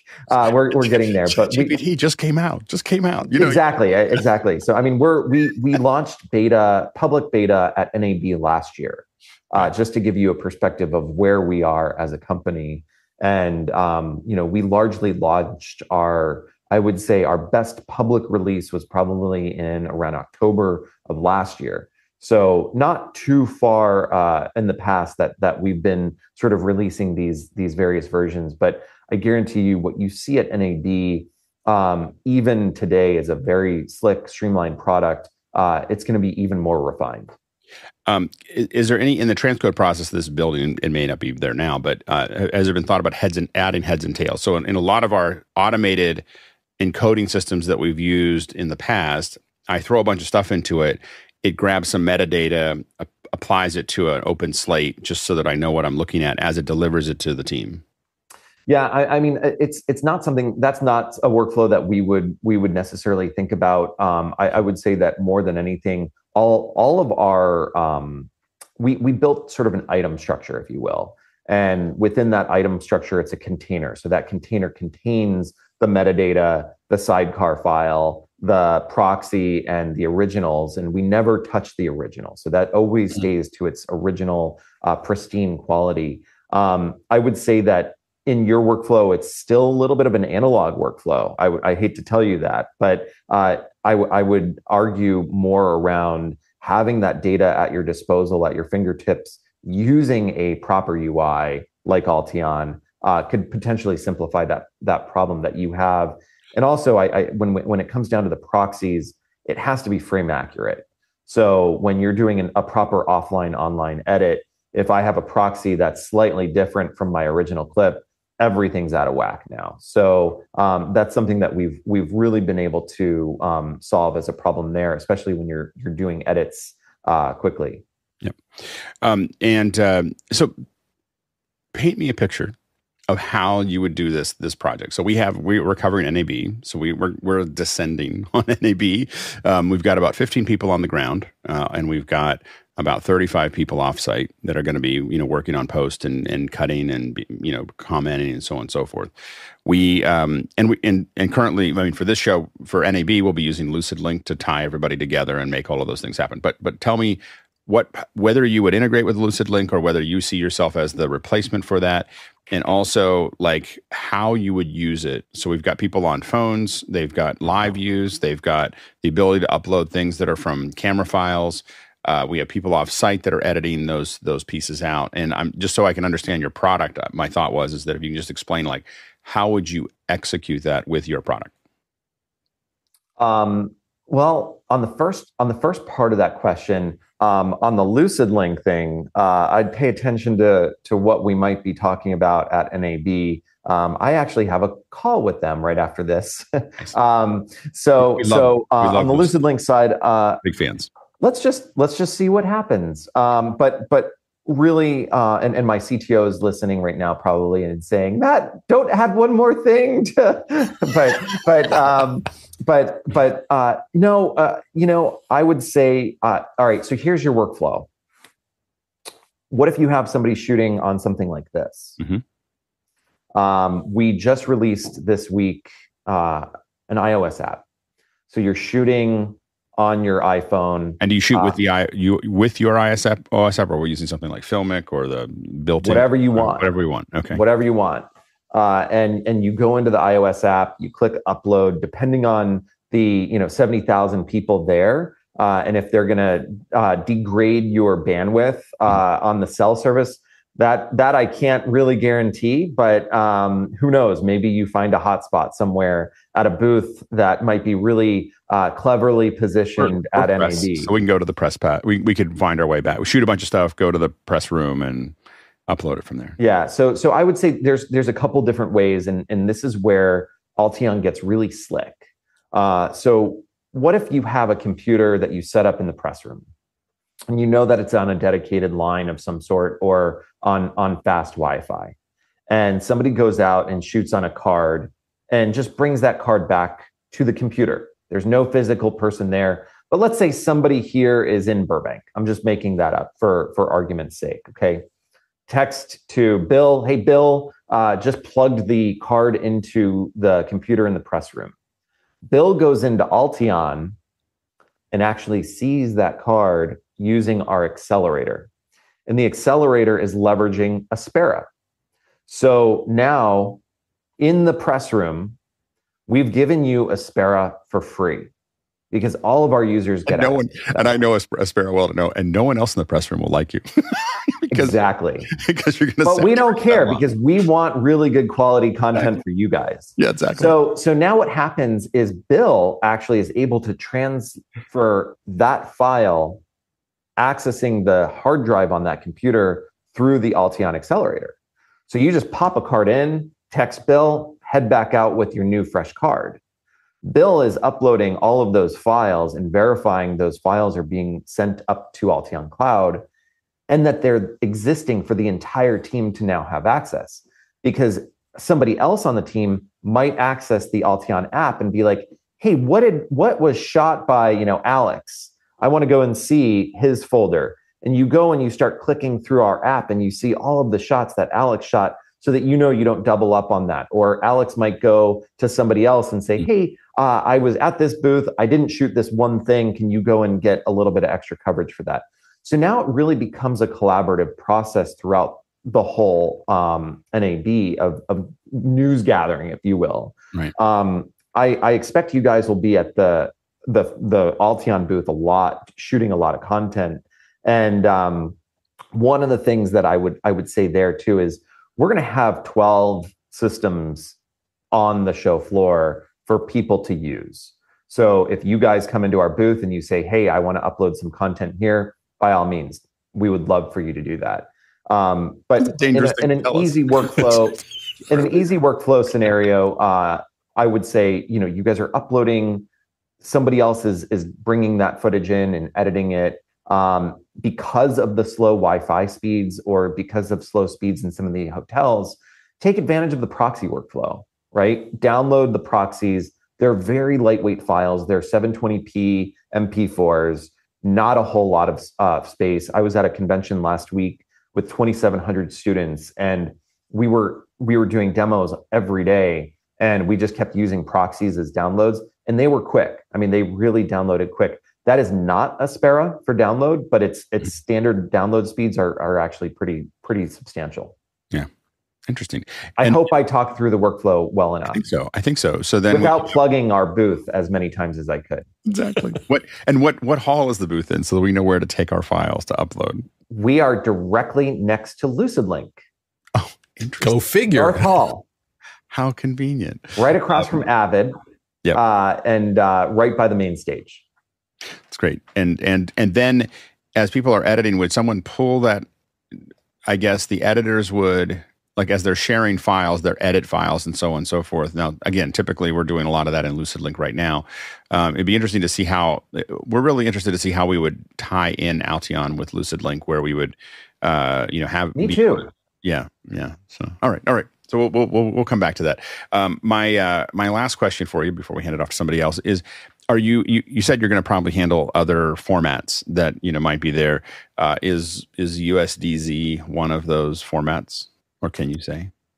Um, we we have a I, we have a pretty long list of formats that we're going to be supporting in the near future. Um, again, we have developers that are just working on the Alteon transcoder.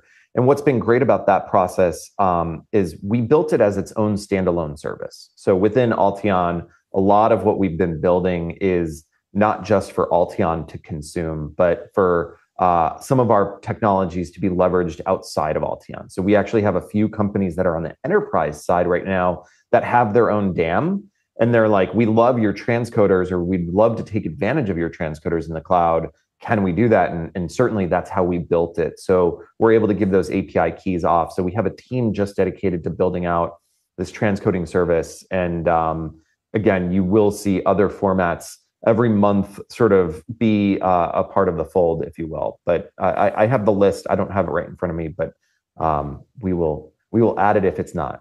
That's great. Uh, John Preto's next up. John.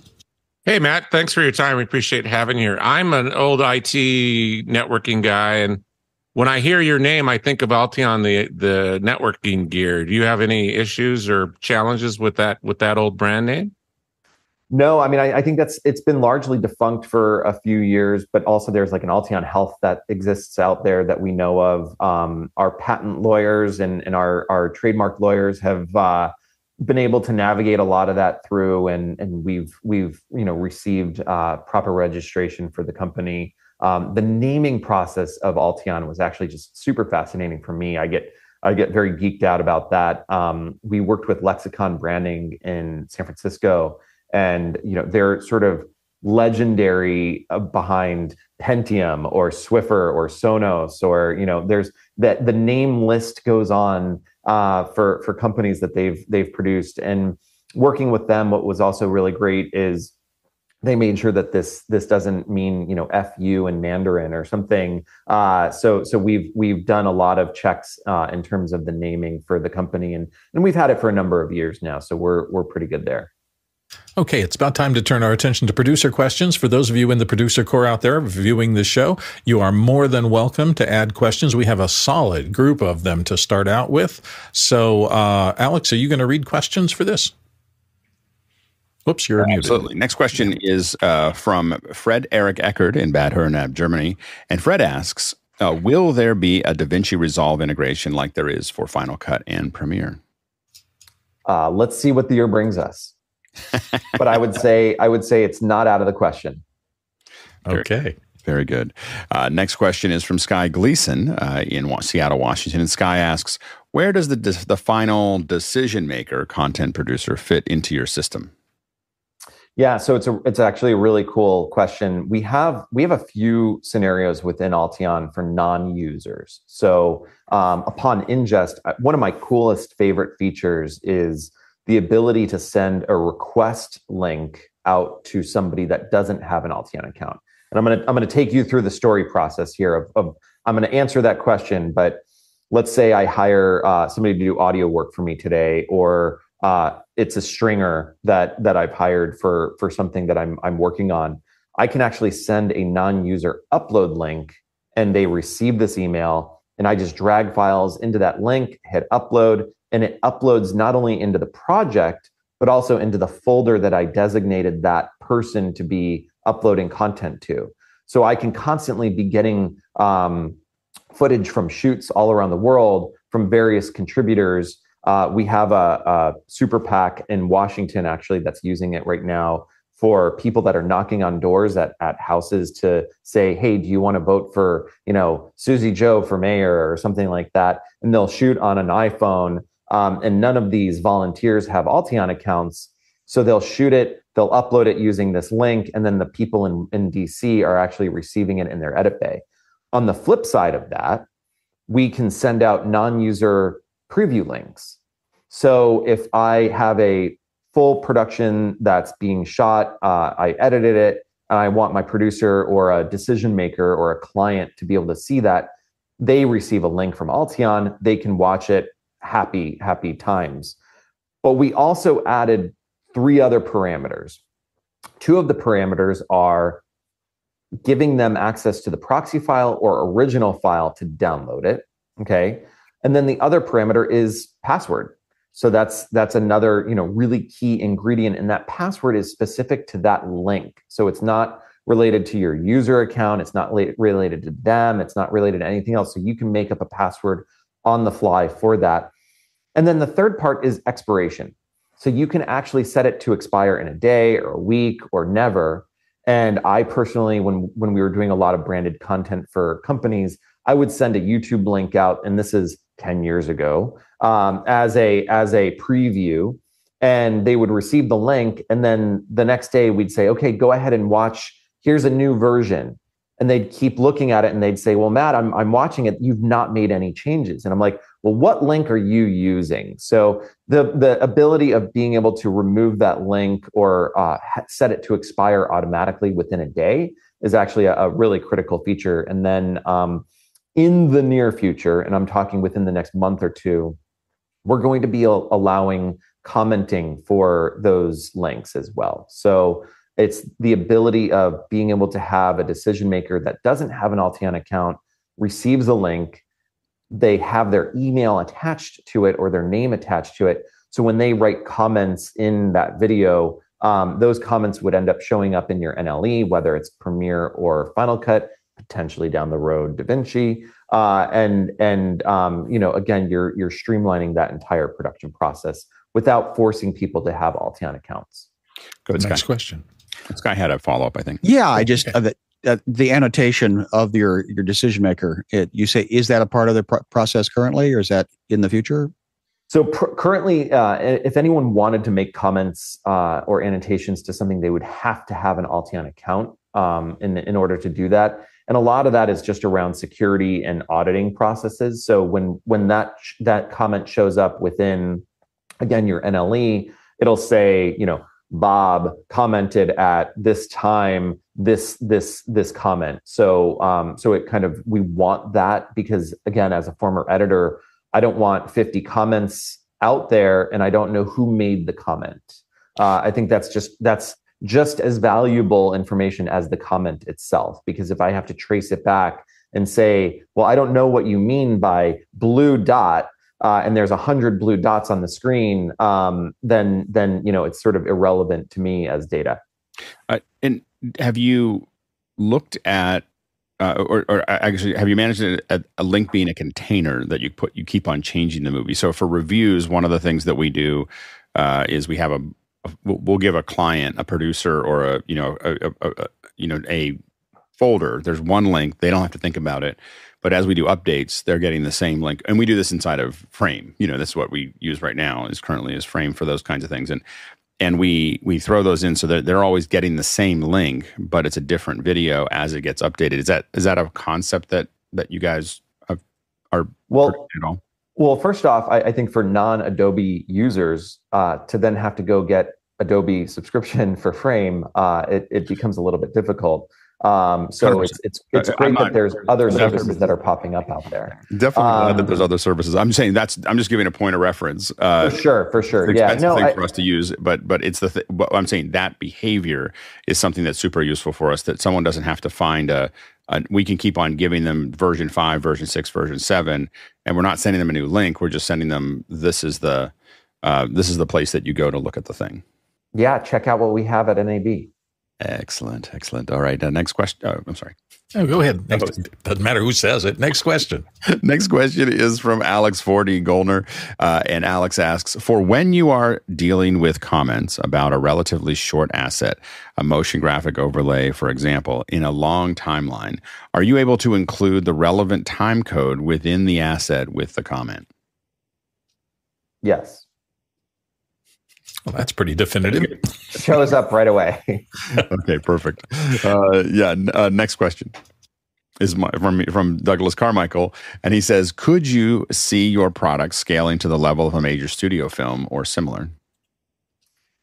I I think you know, as a founder of a company, that would be an incredible moment. Um, I, I, you know, I've always, I always said from the beginning. I remember I was with a colleague of mine in San Francisco, probably two years ago, it was right right after sort of things started opening up again.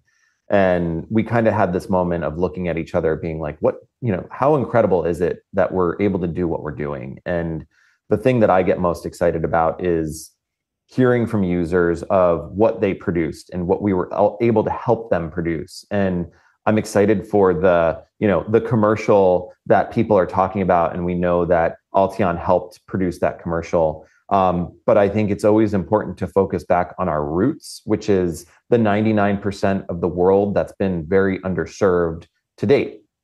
And you know, it's it's always the sort of kiss of death for a product when they start getting in with a major enterprise client because a lot of that uh, comes, you know, there comes some some fame to it and and other uh, sort of um, elements, but really when it comes down to it, that enterprise client is probably sucking you down and asking you for a million different um, changes and fixes and attention on them uh, and and pulling you away from the individual users. But I think what we're seeing, especially with even the last Oscars, how many uh, of these movies were produced by very scaled down teams because of COVID, and uh, you know you're able to produce in a very unique way today using the technology that we have at our disposal. So uh, I wouldn't I wouldn't put it past us to, to to be able to be part of a major motion picture at some point.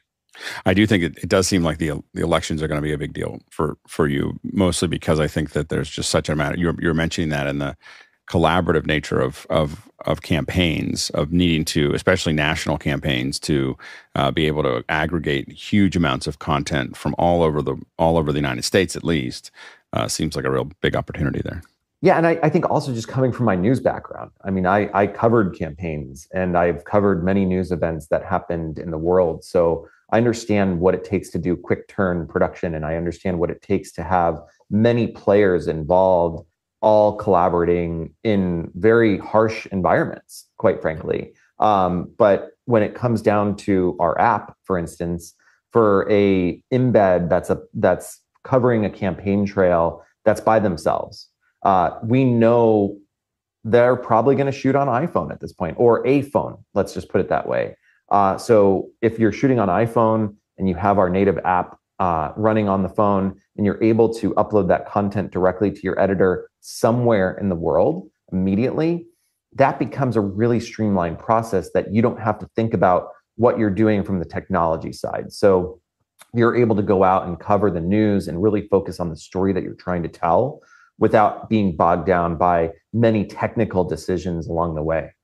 Yeah, absolutely. Uh, Next question is from Alex 4D Gollner in London, and uh, Alex asks, uh, "What do you see is the future of object object oriented media, where productions are distributed as clouds of media clips plus presentation metadata, such as multiple timelines?" Yeah, I mean, I think that comes down to a little bit of our item structure and making sure that everything's in a container. Uh, you know, keeping even even right now, I'm on a um, I'm on a group inside SMPTE and it's talking about lens metadata. And one of the really cool geeky things that I get in that is being able to retain uh, lens metadata inside of our platform that's also attached to the clip. So if I'm a VFX artist, instead of trying to figure out and gauge, well, did they uh, you know, change the exposure here, or what was the focal point uh, of of the rack focus while they were, you know, chasing somebody down the street, and it's and somebody is spending a month to try and figure out those key points. Um, being able to catalog that in the camera by the half frame, and then bring that metadata into Alteon as a sidecar file within the item structure, and then when you go out to your VFX artist and they see this this shot Again, it's being edited on a standard editing platform. Uh, somebody else is taking that same file and bringing it into a VFX uh, machine, and they're able to drag that sidecar file on top of it. You no longer have months of trying to figure out where did these various events happen within the lens, and then also lens curvature, right? Because I know the serial number of that lens and I know what model the lens was, I can apply a curvature uh, to that visual effects shot that I'm producing, all because of the data that's contained within this item structure. My my first uh, experience with that was I, I, worked on Star Wars Episode One. We were getting camera file, camera reports uh, from the from the uh, from the set at Leavesden, and we are like, "This is not a 35 millimeter lens." Yeah, yeah. So we've gone, we've come a long way. But you were just like, there's some piece of paper that someone wrote while they were rushed, they were rushing around, and they just wrote, "Ah, this," and and uh, and so yeah, getting all that metadata to to follow the the follow the clip is usually the biggest the biggest problem. Yeah, uh, it's about twenty minutes to. Oh, go ahead, Matt. Finish up your answer. Yeah, I mean, just just one more thing on metadata. You know, one of our other big initiatives for the company is blockchain. And I know that that's sort of a dirty world in the world that we live in today. And, you know, people are very confused about a lot of the aspects to it. But I've I've never swayed away from it. I'm I'm still very um, cognizant of of the good and the bad that has happened over the last couple of years. But largely, when you think about metadata, um, putting metadata on a blockchain and locking it in and having a proper provenance of that data source, so that let's say um, you know this is being shot today, but somebody can go and change the metadata and say it was shot last week uh, that's very easy in a lot of digital asset management systems. But being able to know that there's a file attached with metadata and it can't be altered, but it can be added to, right? We, we want to add to metadata, but knowing that there's that provenance there and being able to track it over time to say, hey, was this really shot last week or was it shot today? Um, you know, that also goes in line with camera sidecar metadata and, and everything else that we're talking about here so that at no point in the production process can that be altered. Yeah it seems like uh, that's important for filmmaking but it, it it's also really important for news gathering and everything else. I mean i mean one of the problems that a lot of us are talking about a lot is how do you know what's real anymore? And you know that may not be the only way to do it but how do you know that but with the blockchain to your point you could say you know this is we know that it was shot with this camera with potentially with this person in this look you know like it's it, when that stuff gets bound to it it's following that that item around and you would know when it was if that was broken.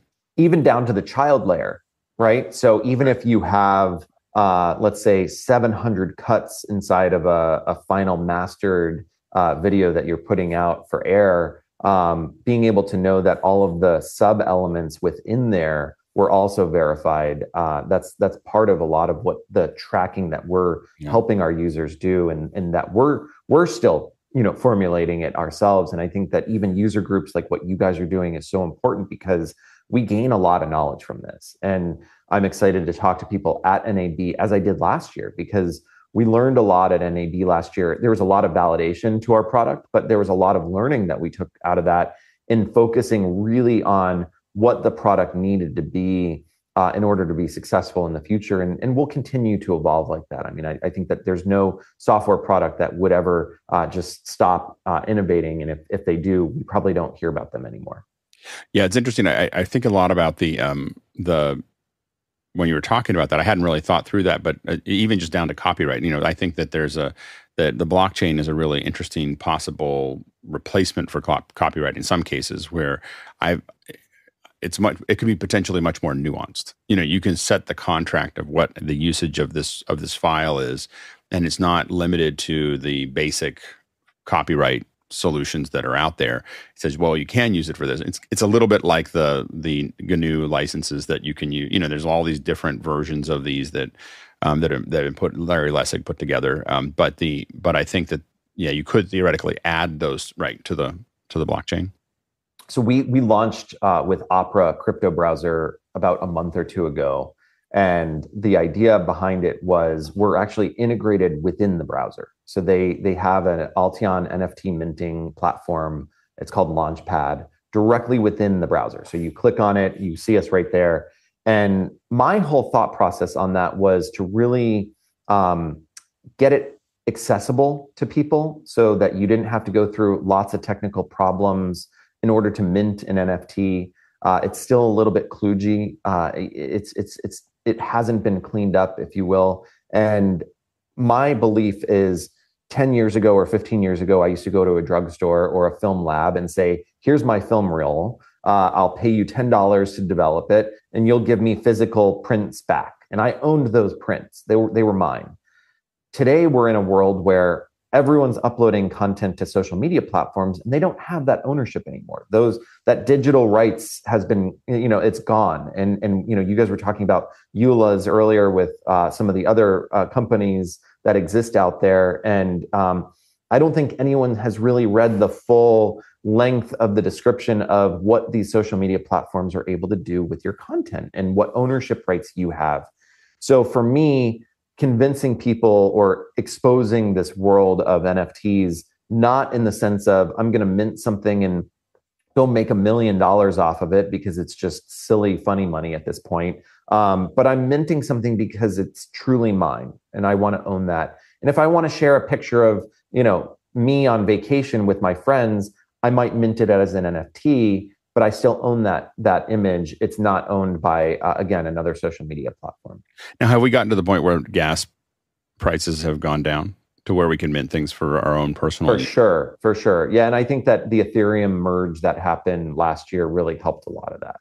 So we're getting to a reasonable price. I think that is, and it's is it all moved to proof of stake? Is that the is that what's made the yeah? I mean, and, and we're down to dollars at this point. You know, it's it's like a dollar or two to mint uh, an NFT, depending on obviously some of the other parameters. But we've seen that within our our platform. But there are other blockchains that exist out there that you know there's no gas fees and, and, and such. But um, we're we're just supporting Ethereum at the moment for our NFT minting platform but it is also something that we're looking at doing as part of our publisher within Alteon is being able to mint out or um, publish things on blockchain uh, down the road. Next question. Next question is from Douglas Carmichael, and Douglas asks, uh, "Tom Cruise is uh, oh sorry, I, I, got I jumped questions. Next question is from Harshid Trivedi uh, from Daytona Beach, Florida, and Harshid asks, uh, what type of accessibility could be found in your product as far as for those who might be using a screen reader or magnification? Could this product be uh, for them, especially for those who might record with various tools and uh, to get something correct?" Well, first of all, hi from uh, Florida, my home state. But uh, yeah, I, I, think that we're actually working with somebody um, at Apple right now who focuses specifically on uh, people with disabilities and um, making sure that we're focusing on anything uh, for either hearing impaired or or slightly visually impaired so there's a lot of elements into the product that we're trying to bake in over uh, the next couple months that really help out with with people with disabilities.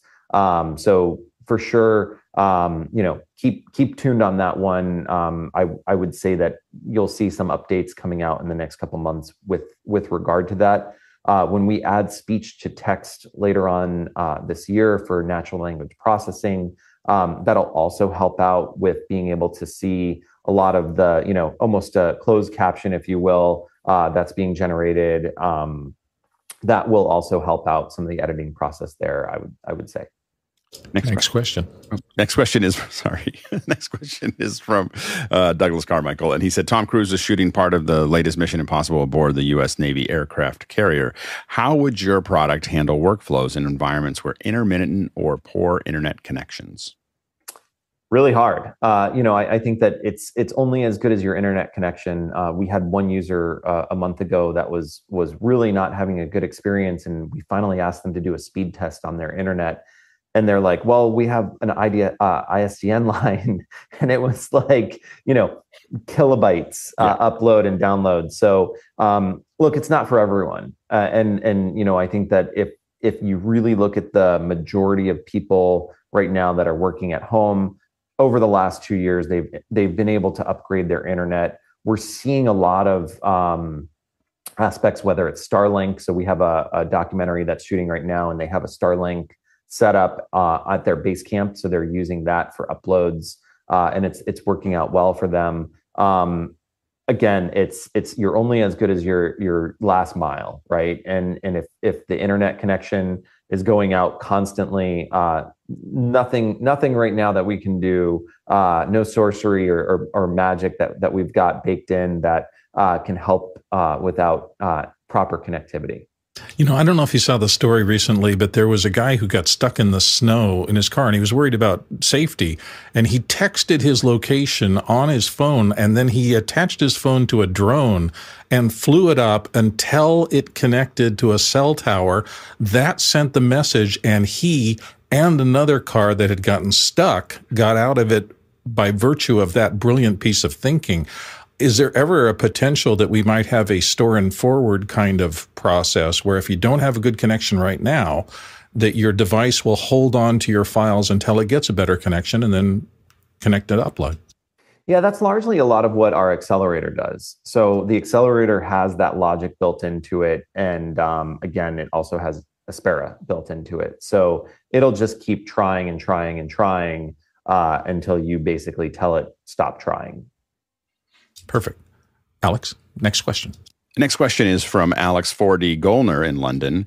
And Alex asks I suggest you add uh, the ability to add, apply arbitrary Apple Motion 5 template to transcodes. We could then add any kind of overlays we want and process the video in ways that we want. Would that be possible? I was with the compressor team on Monday. Very good. Okay. Noted. Uh, all right. Next question is from Roscoe Jones in Madison, Indiana. And uh, Roscoe asks You were recently the keynote speaker in Long Beach for student broadcasters. Uh, what was their response to Alteon.io? And uh, what was the best question they asked? Um, the, the best part about it was I was getting asked questions by students that were 13, 14, 15 years old that rival any guys on this panel right now. And that to me was so cool. Uh, I, I mean, it was so cool because it really did bring me back to my roots of when I was in high school. Uh, I was, I was, I was that kid uh, that would would go into a news station and start looking at everything and asking the technical director, "What does this do? What does this do? What does this do?" Or I remember being as nerdy as uh, every I think it was every twice a year B&H would come out with their catalog, and this was pre-internet. Keep in mind, and I would flip every page and Markertek was another one that i was looking i always looked forward to and I, again, I remember being 15, 16 years old, and it was like Christmas morning when the B&H catalog came came in the mail, and I could flip through and see everything was there. Um, it was an incredible experience talking to them. Um, obviously, I, I, I, spoke as the keynote on the first night, so I didn't really have that uh, one-on-one interaction, but what was great about it is I was able to stay for another two days at the conference and really connect. So whether it was walking through the halls and people would stop me and and uh, you know say that my story stories sort of resonated with them, but then they would ask me some questions.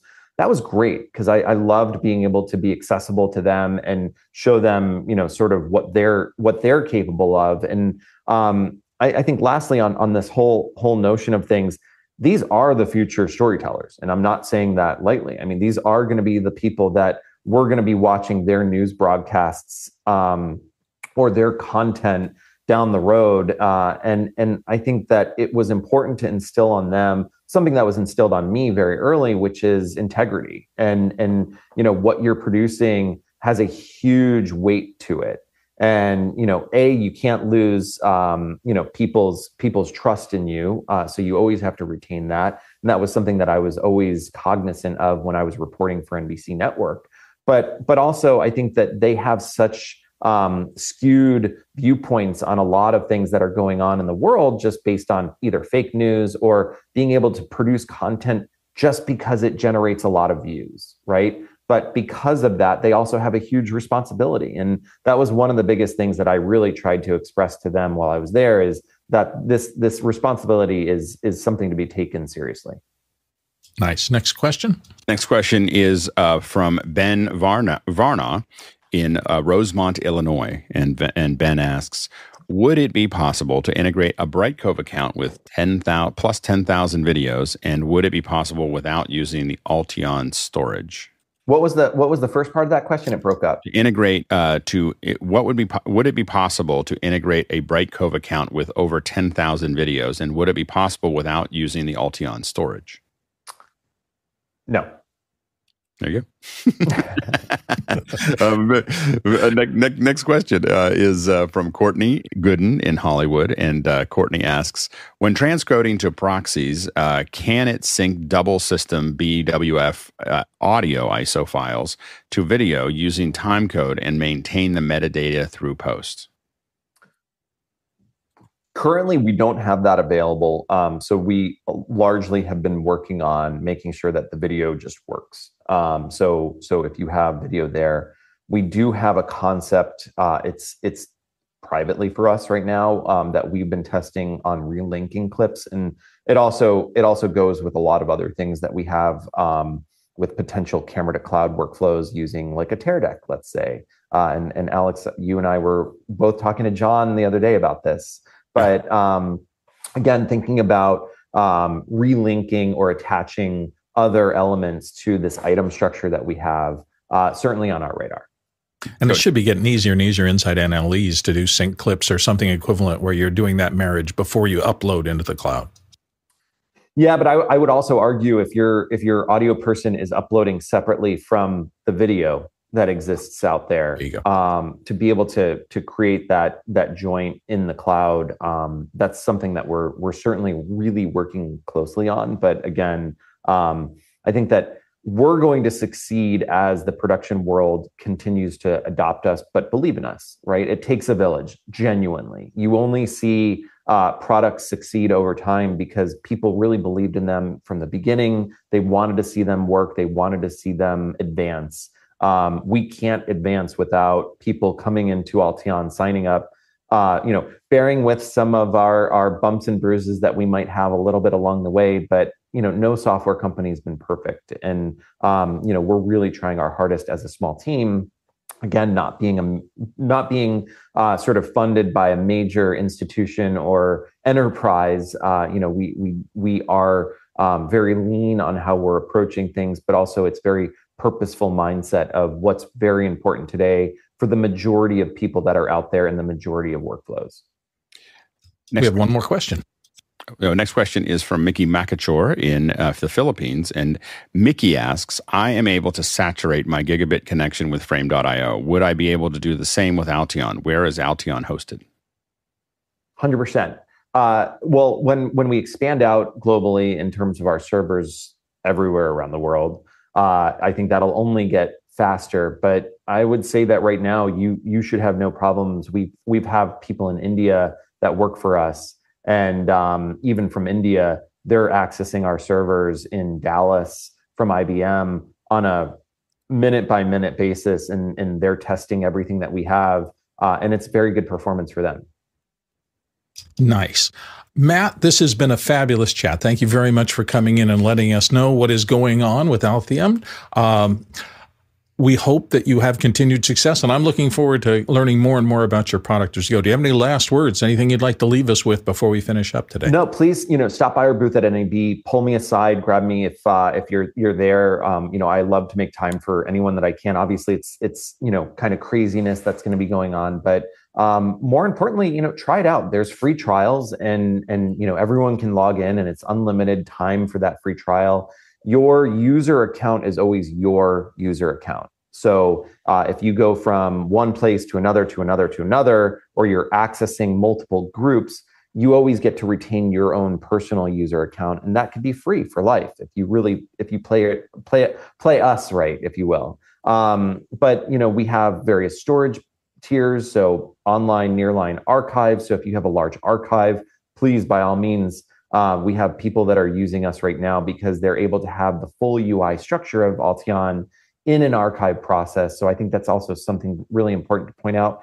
Um, but I, I, can't thank you all enough for what you're doing for the community uh, because you know I listened to the to the show and and um, you know Bill, you've said a lot of really great things about us in the past as well and you know i just i really can't uh, you know say enough appreciation for what you guys are doing not only for alteon but also for the rest of the community well, it takes a village. I agree with you 100%. And you are an exciting part of the growth of this village. And so we look forward to seeing what you're developing. I look forward to you at NAB and in the future. Um, our next show, don't forget, Saturday, the class reunion. We've been here for three years. So definitely tune in tomorrow if you want to look back at some of where we've come from. Uh, and don't forget, NAB is coming up. It's going to be a big deal. Our office hours teams will be doing hours of live coverage from the show floor, as well as producing YouTube shorts and doing all sorts of crazy things that we've never tried before. That's part of what we are. We're a test bed for technology to see how we can leverage this whole Zoom thing we do every day. Uh, we'll be on the floor at NAB from April 16th through the 19th in some form or another. Show up here for the show in the morning and we'll tell you exactly what's going on every day. Last but certainly not least is our tremendous thank yous. Uh, everybody who is involved in the show. We want to say a profound thanks to our panelist experts who come here every day to help people, our producers, you, the viewers who drive the show content with your questions and your votes on the questions. That's critical to how we do it. And the amazing behind the scenes crew. It's a global operation, and we have a tremendous number of people who are coming together every single day to make office hours possible. So watch the credits. They're about to start right now. Thank you for watching Office Hours, and we'll see you all tomorrow. And a quick reminder that uh, Justine Ezarik will be on Gray Matter today. I, Justine, will be on Gray Matter today. Uh, the links are out there. You want to ask the questions early. Justine is going to tweet a link to the Gray Matter show. So uh, there's a couple million people that may. Can you servers handle it? Chris, Chris tells me 500,000 is the most he can do. We're hoping we stay. So just keep saying Alteon, Alteon, Alteon, Alteon, Alteon, Alteon over and over. exactly. Hey guys, thanks so much. Matt, thank you very much. Great job. We appreciate your being Thank here. Thank you, Matt. Thanks, Matt. Take care, all.